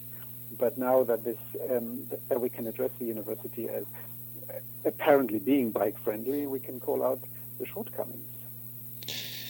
That's a good position to be in. Like what are some of its shortcomings? Oh well, the big shortcomings are, of course, the access to campus. You know, and there, there is a, a 2006 bicycle master plan which was adopted by the campus um, five years ago now, and that had as its first priority to improve access to UCLA campus, and nothing has happened there. They've they've adopted that resolution and, and decided never to go ahead with it. And they had plenty of and, and what's happening around campus is, is really I mean very very dire. The four or five widening we just heard about it before. Um, the, the, the, the way to to reach campus from, from, from Beverly Hills, say through the through the country club there is very difficult. Um, there's so many obstacles to connect with bikes to, to campus, which is really a big problem. So and then the other one, the big one, is the National Cemetery, which has been closed since 9/11, which used to be open and afforded a con- connection between Brentwood and Westwood. All of those things. Now, now that the campus is a bicycle-friendly campus, uh, we can talk about these things anew. You know. What did you think of the of the, uh, Alex Thompson's um, plan to have you know to have Santa Monica connect to Sepulveda, to connect to Venice to the beach? Perfect, perfect. I couldn't quite imagine how it would work and how he how he would get across the, the national cemetery and, and maybe he, he maybe there are some some streets how he would connect to UCLA. I don't I haven't quite I don't have quite his map in front of me, but if it works, it would be great. And that that opens also a whole new kind of um, tour, bike tourism opportunity. You know, once a path like that is in, in operation, it can be can be marketed as a as a, as a bike tourism uh, destination. What is Dr. Michael Kahn? What is your title with Sustainable Streets? I think I'm the secretary there.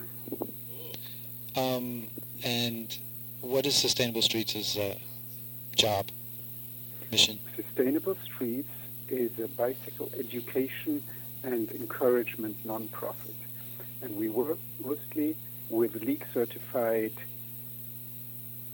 bicycle instructors, cycling instructors, and these are people who can tell you how to ride your bike safely and predictably and assertively on the road. And we work with cities and other agencies to offer th- these classes. And we try to um, come to a point where these classes are being offered for the students without, free of charge, so that it becomes a, a city service of some kind, you know. Hmm.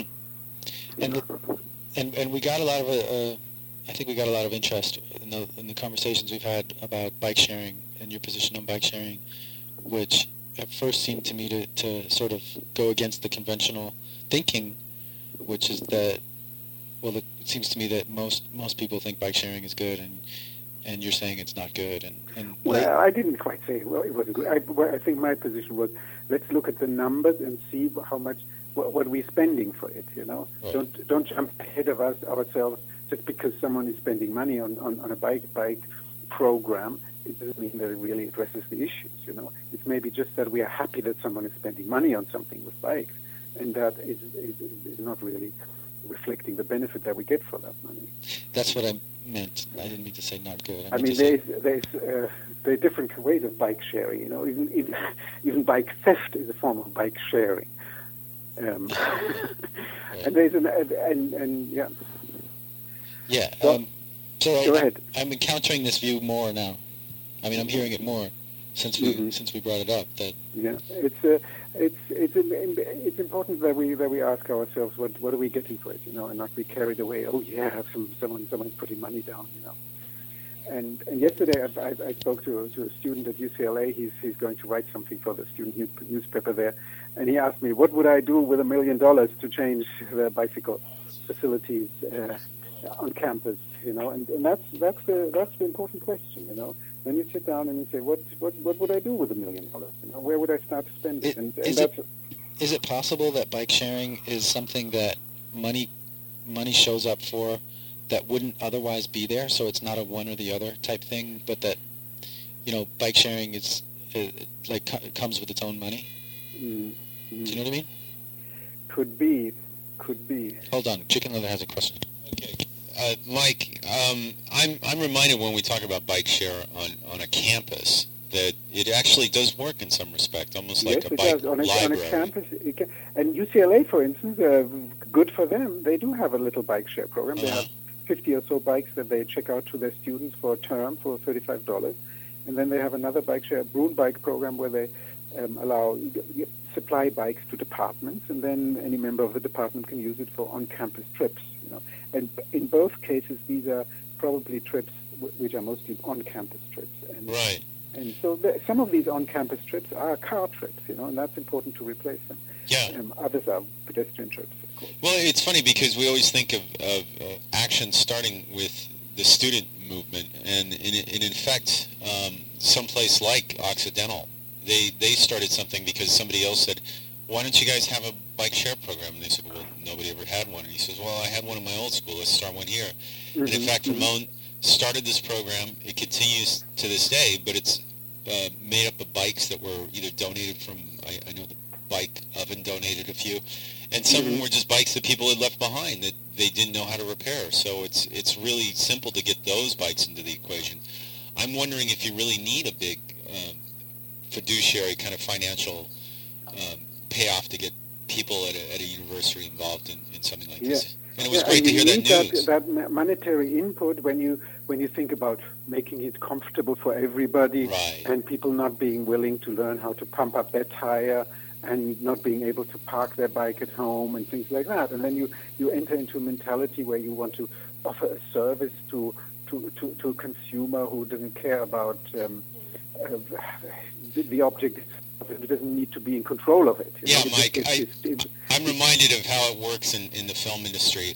All the big stars get styluses and stuff and everything, and it'd be nice to go out there and say, oh, yeah, I get to have a stylist today to actually remind me what to wear and have my bike pumped up and just have my cappuccino ready. But let's be honest, nobody yeah, can yeah. afford that The, the rest you're of us like to live our own lives and may, maybe like to like to um, have a connection with the objects that we use and and, and and this connection, you know, even even your big competitor, you know, we, um, uh, which I hate very much because it's called car talk. You know, what is it about? It is really about enabling people to understand that black box that is their car and to understand what's wha- how how to, how to operate it. So they educate people what to do with it, and then I don't understand why a bike bike sharing supplier should come in and say, "Oh, I just want to offer that perfect service like a dry cleaning service to people who don't need to know anything about how, how it works inside." You know.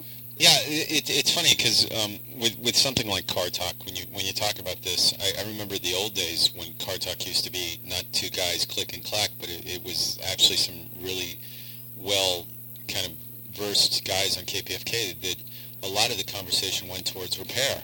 And with a bike, there there is a certain amount that we could talk about repair here. In fact, we're we're looking at a future show uh, about internal hubs and braking methods.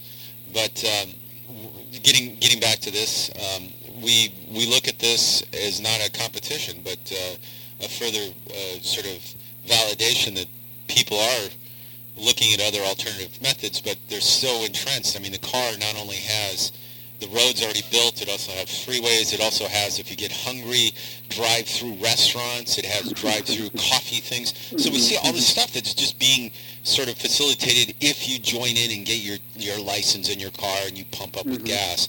Mm-hmm. To break this habit, you're having to provide a whole new set of set of rules and changes. And I like to think that it's not just rules to be broken, but rules that can benefit some other people and stuff. And as I've been talking this whole time, we want to tell you here at Kill Radio, we have a good vista out here to look at. Good. There have been at least 30 different kinds of bicycles going by. I mean, there's been hundreds of cars, but there's there's people that are actually riding their bike. It's a beautiful day today. The mm-hmm. sun breaks mm-hmm. through every once in a while, but it's a nice day. Yeah. Yeah. So, that that being said, the university is embracing this. It sounds fantastic. It sounds the only university has been has been hooked in. They have taken the ba- bait. Bait. What, how do you say the bait? I, either one. And they're now on the line, on the fishing line, and now we can slowly start to haul it in. This this catch, and and and turn turn the metal into some kind of reality. Yeah, I wonder if equating bike riders to dead fish is really going to get winners of people. No, it's the campus which is the dead It's Yeah. not the bike ride. I like to think they're dolphins. Yeah, so.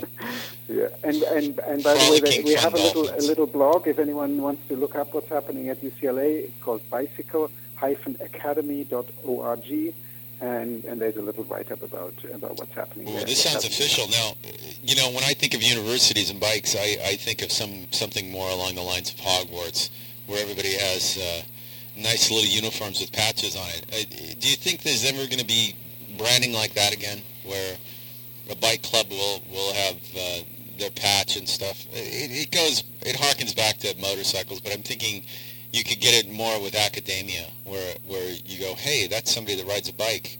I'm gonna give them a little more room. They're they're doing their bit to save the world one bicycle ride at a time. Yeah, and, and, and of course, starting at a, at a university campus. You know, they they call UCLA a world class university, and it no doubt is.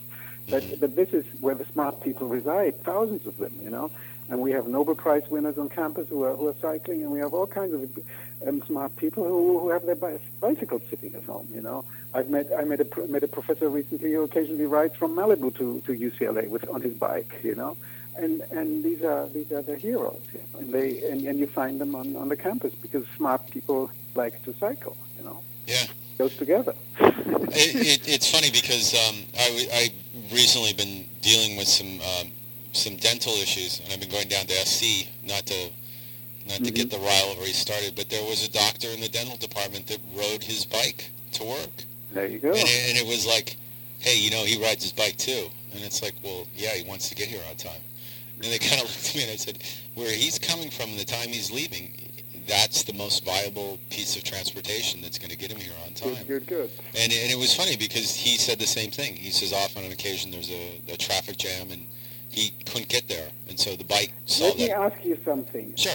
Have you ever um, heard about a, a, a bike club or school-based bicycle education effort that um, does some kind of formation riding with the kids and where, where cycling, group cycling turns into some kind of a performance, a ballet or or something like that? Is that anything you've, uh, something that you've heard uh? Um, I, I'm familiar with a couple of. Uh, there was one movie in the bike film festival that sort of part partied on, uh, sort of was part of that, and then there was also the Alien ride, but that was more like a an inflated kind of performance art piece and stuff. And then of course, you, I'm reminded of the um, what is it, the breezy kind of what is it, the musical thing downtown that uh, was with the uh, Colburn Center, and that musical thing, uh, almost like a bike bell kind of Oh, yeah, yeah, yeah. But There I, was- I, I don't know about movement and dance uh, with the university kind of thing, if, if only the- because at the school level? I think that equates more with Circus du Soleil and, and some of their things than it yeah, does yeah. with a little bit of circus is in there. Yeah, yeah. yeah, they always like to throw that together. But if it, anyone knows about that, let me know. it's it's funny because um,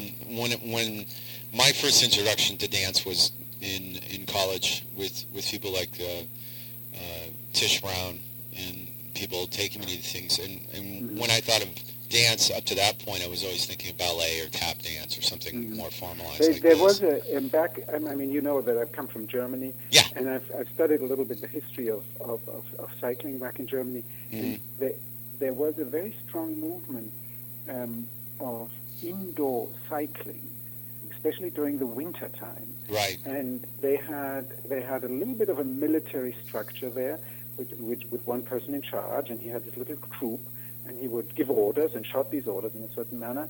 And then they had a very rigorous system of evaluating these performances under aesthetic criteria, you know, for beauty and for Right. variation and things like that. And then they would have a national competition system where judges would be um, judging these performances of groups of cyclists and cycling indoor, and, and, and that was a very um, a very important part of the, of the labor movement back in Germany. You know, I- I know that, back uh, to the 1910s and 20s.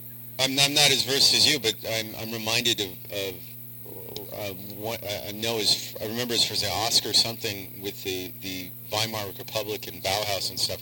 He was trying to do something with bikes, but it was more like a performance piece, I think, uh, similar to how the Peking kind of opera does. You, you know, they had somebody balance and stuff, but I I'm not familiar with that. I know that uh, here in America, bicycle was was used more. They sort of uh, opted more for the racing and stuff. And a, and a while back in the 30s and 40s, I remember seeing a film at the And the film festival racing again. is, of course, is, Uh, they had the six-day races, and in fact, they used to do it uh, at Madison Square Garden on a flat track, and that was more like doing uh, an indoor Tour de France around an oval thing, more But if like you the compare the sports, then the, Yeah. the, the emphasis on racing is competition, and it's the the, the winner, Yeah. single cyclist. It's it's it's the individual, you know. Yeah, and then- whereas, whereas, whereas, whereas a group sport, like uh, performing as a group in a, in a, in a closed environment, is much more um, speaks much more to the social dimension of cycling. Yeah, I always thought that that, that would be something to do for something like Ciclavia. Uh, I, I know that uh, we at the Bike Oven once went out for uh, a parade, and I was trying to get him to do things just like you know the cops. They always get out there with their motorcycles and they they Mhm. do everything but but get into accidents and do chicken races. But I always thought it would be fun to do it. And at one point, one of our uh, uh, Steve Campos, who's our welder, he knows how to backward pedal and all that stuff. He was doing tricks with a sombrero, and then and then we would we were having a little bit. The next time we did it, we had a, a sort of a pre-stage kind of polo course where we hit around a, a big ball, so it looked kind of ridiculous. But it, it sort of gave people the idea that we were having a lot of fun on bikes, and I think that was the enticement for somebody that hadn't been on a bike in a while. And I, I see this all the time. Imagine that happening with a, with a group of, uh, of of 10 or 15, 12 year olds, you know. Oh, absolutely. And that would be a, that would be a winner, wouldn't it? Well, well, see, that's that's the other thing you're arguing now. Most kids, uh, when they come into my bike collective, I know they come into a lot of them, are not looking for BMX bikes like I, I had when I was a youth, or you know, God forbid, They want a fixed else. gear. Exactly. They want a fixed gear bike that they can And these are ideal to make They're- these little little uh, more controlled. behaviors. Right, and they're sort of base level bike that they want to pay for. Their dad's thinking it's like, well, no more than you know, fifty to hundred dollars. And I, I I really hate to be the bearer of bad tidings when I tell them, oh, you're you're talking about, you know, V V wheels and you know deep V wheels and some nice. Yeah, I said you're you're looking at a bike that probably you know starts at five hundred dollars or something. They kind of you know gulp and say, Okay. well, we're we're going to fix another bike or something. So. But a- anyway, it's it's great to hear this, and um, hopefully there will be more of an artistic kind of slam to that. I'm I'm reminded that this year also um, Trick Milla is going to be doing uh, some more bike bell ensembles to coincide with the not this um, Ciclavia, but the ones during the summer. And in fact, Art Cycle Two is talking about moving that whole day-long festival where they block the street in, in Santa Monica uh, Santa Monica Boulevard here in. Uh, They- they opened East Hollywood. Yeah, They opened opening them up. Excuse me, opening the streets up. Uh, they're going to be doing that hopefully to coincide with this, so it, it seems more of a, a, a summer festival as opposed to something they sort of stick in the winter that utilizes that, that week or two between spring and Lent. Okay. Well, well, thanks for calling us, Mike. Thank you, and, And- we'll talk soon again. Yeah, absolutely. Bye bye. Bye bye. Good. Good job. For us, Bike Talk. Yeah. Um, wow, what a, what a day, huh? Yeah. So uh, we've reminded everybody a couple times about Ciclavia, but we just also want to remind them that uh, there's other things going around in Los Angeles. And last week I uh, got out of here early on my own show to go and check out uh, some artwork that uh, Tick. We tried to get Tick on the line, we never got him. So the way we're going to get Tick on Bike Talk because he's he's usually uh, one of these artists that gets up at the crack of dawn, and this is the middle of the day, and so he's getting lunch usually when we do our show. Uh, is to actually go out there and tape him at his opening. So this is going to be about three or four minutes of some of the things that were going on at last week's Buck Wild Gallery. And as luck would have it, that's right, we met some people from some other rides. It is Kill Radio Bike Talk, also on the podcast of KPFK, and you're magically transported to the west side, the Buck Wild Gallery, and Chicken Leather is ridden up on his flying pigeon. Here's the dialogue. I talked to him, I said, sure. And he never got on the phone. We never got a hold of him. Just blurred it. Thought it would be here. That's right. We're at Buck Wild. You know, half a lap is is his his excitement. Is this a flying pigeon? Yes, it is. Actually, You know, I actually had to build one of these from the ground up. no, that's an evil way. The, the no, really, they're they're horrible to build. The rims weren't even built. Yeah. I had to build the wheels. These bikes are the worst bicycles ever, ever manufactured. Pretty much. I told these people, they have a whole bunch of them. I said, I will not build any more. If you want me to build any more of these, it's going to cost you $300 a bike. Oh, absolutely. Bike Absolutely. Because there's such pieces of shit. The, mm-hmm. half the stuff doesn't fit. It's all, and there's so many little things you have to put together to make it work. And then when you finally do get it together, none of the shit works. The brakes don't work. The free wheels are half frozen. Absolutely. The fucking rims are, are messed up. you know, all this kind of shit. And brand new, you try to tighten something and it's, it's stripped out. All right. And, and not one thing, but five or six. One one more minute of this, and then we'll get to the phone call. The only bike that's that's made it through Koreatown, like for the last six months, without doing anything to it. I literally. Well, Today, noticed you put a steel bearing. Yeah, it's a it's a different bearing set. It's a different crank set. I got rid of the cotter pins, and it's a coaster brake in the back. So basically, this is the coaster brake challenge bike, except I put two fenders and a rack on the back. Well, yeah, that's all well and good. Yeah. I'm just saying, but you took a lot of the things off, off of it that made it. So uh, uh, the, what I'm what I'm trying to say is we've re-engineered it so it actually stands up with its heavy-duty steel frame to some of the streets here in Koreatown and um, points east of there, with the roads being what they were. You- Well, this guy was getting a little belligerent. Oh no, that's that's Paul from Atomic Cycles. He does the Coaster Brake Challenge, and miraculously, my bike hasn't fallen apart like everybody else's bike. And I this is like the fifth time I've done it. So you figure that everybody else gets basically almost a new bike or, or rebuilds their hubs every time. I pretty much have stayed with the same bike that I ride on the streets for this racing. So uh, I've only found this frame to work and another So, lightweight frame that was Flying was. pigeon, piece of shit or awesome coaster brake I, challenge? I think it's it's something you might want to re-examine if you're not in a total hurry to get through the streets because they'll stand up to the abuse of some of these corroded infrastructure, pothole laced bike paths that are that are still here from uh, Koreatown, whatever. Who's on the phone, Nick? From the Biciclistas Medical Workshop, right, Mark? Yeah. Well, yeah, basically. We want to correct that a little bit or modify Well, um, I was just helping out with, uh, you know, getting the word out for it. But uh, yeah, a couple of my friends are the ones uh, doing the doing the workshop. All right, so it's it was last weekend, right? Um, for the first time ever, or was that? Like, Yeah, yeah. It's, it was the first of uh, what I'm. I- think they're hoping to be a, uh, you know, follow up uh, events.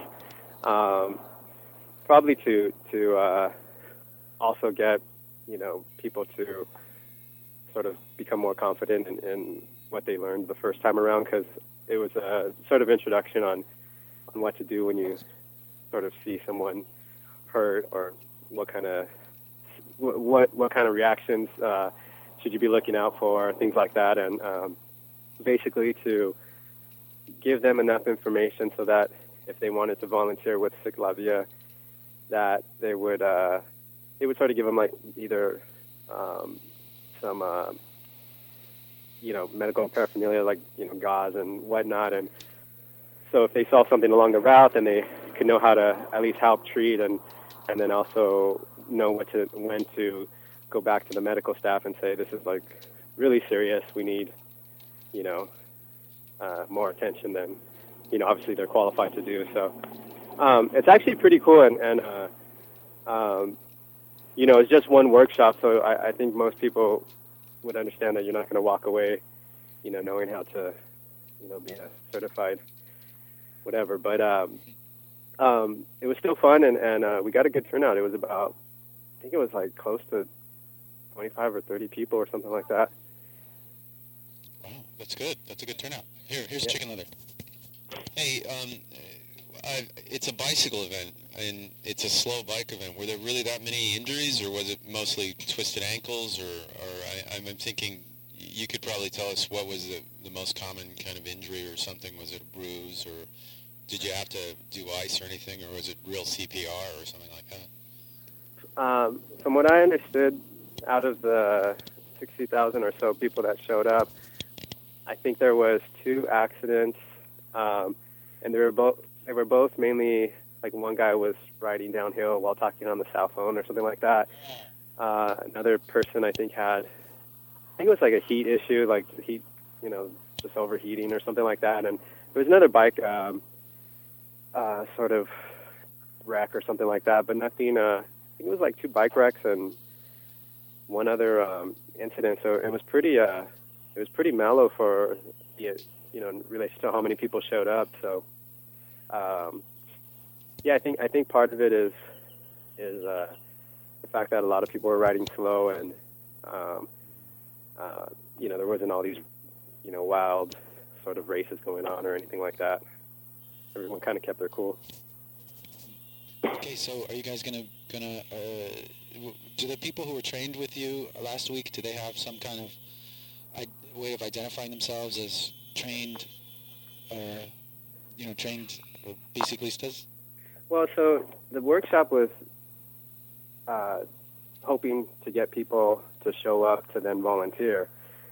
So whoever follows through to volunteer, that's sort of uh, another issue. But if someone does decide to volunteer and signs up for one of the medical booths that uh, I think Kaiser's sponsoring, then they would. Um, I think they're going to have like two different scenarios. One is they'll give you like this sort of sling with like a, a little medical kit in it. So if you're riding around the route, you can uh, you can sort of uh, you know see if anybody along the route has you know hurt or whatnot.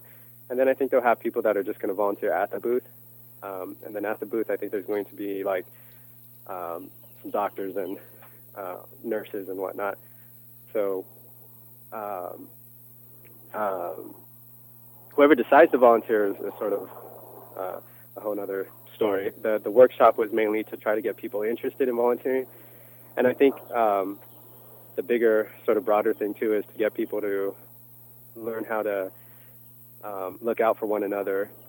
I think it's it ties in really good with like some of these night group rides and whatnot. So you know you could kind of look and look out for one another. If there were some people that had more of an understanding of of how to treat um, crashes and you know cuts and you know uh, look for you know um, signs that a person is more injured than you might otherwise not have thought they were. Um, so there was sort of the narrow ciclovia um, aspect to it, and then there's sort of the broader um, training general public in, in knowing how to administer cer- certain things uh, for themselves.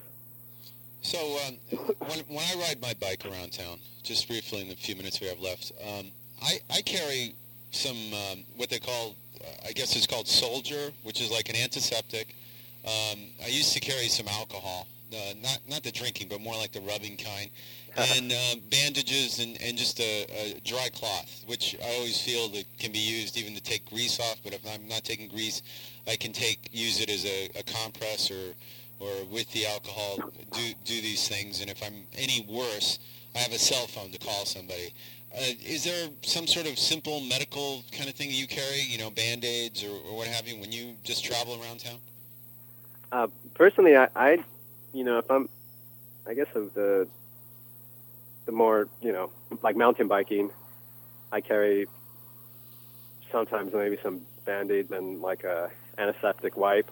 Yeah. That's about it. I mean, there's, you know, I don't carry too much. It, it's uh, sort of one of those things like if if uh, you get scraped up pretty bad and uh, you think you need to get back down the mountain, you just kind of get back down. But uh, um, yeah, I don't carry too much with me. I think maybe maybe I should. I don't know, but uh, you know, I don't.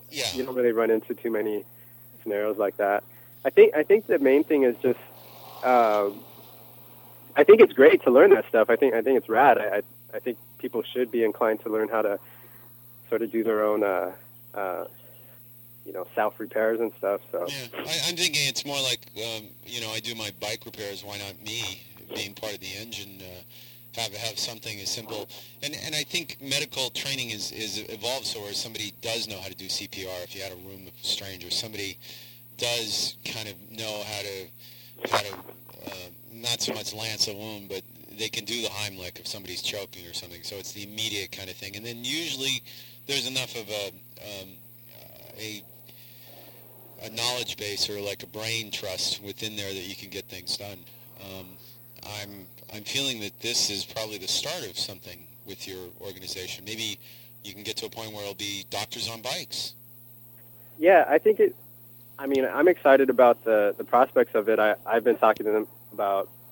Uh, one of the doctors my good friend. I was I was telling her, you know, like this would be really cool if you could, you know, keep doing some follow up workshops and uh, people can really get confident in their understanding of what what they need to do um, in different scenarios. I mean, they even went. One of the cool things that they they touched on in the workshop was uh, if someone tooth got knocked out, that you can actually uh, re- replace the tooth. You could put the tooth back in. You know, you can sort of shove it back in with the person's consent or whatnot, and how to how to take care of the tooth. Like, what do you, you could put it in milk or uh, to keep it wet. You know, and and uh, so there were some certain you know interesting things that you, you probably wouldn't know otherwise um, that that I think are are you know they're they're along the lines of like survival skills. You know, so I think that's cool.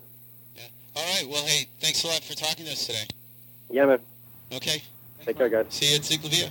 All right, see you. Bye. All right, what a day. I know you want to put on the bike talk music, but I have a special ki- feature here. Only today, I dug out something from last time Ciclavia. It's some sitar music that we were privy to. So this is Bike Talk on KPFK, and we're going out with this and Kill Radio. This is what I remember most. This and the Love Shoot. All right, so we'll see you uh, next week on Ciclavia.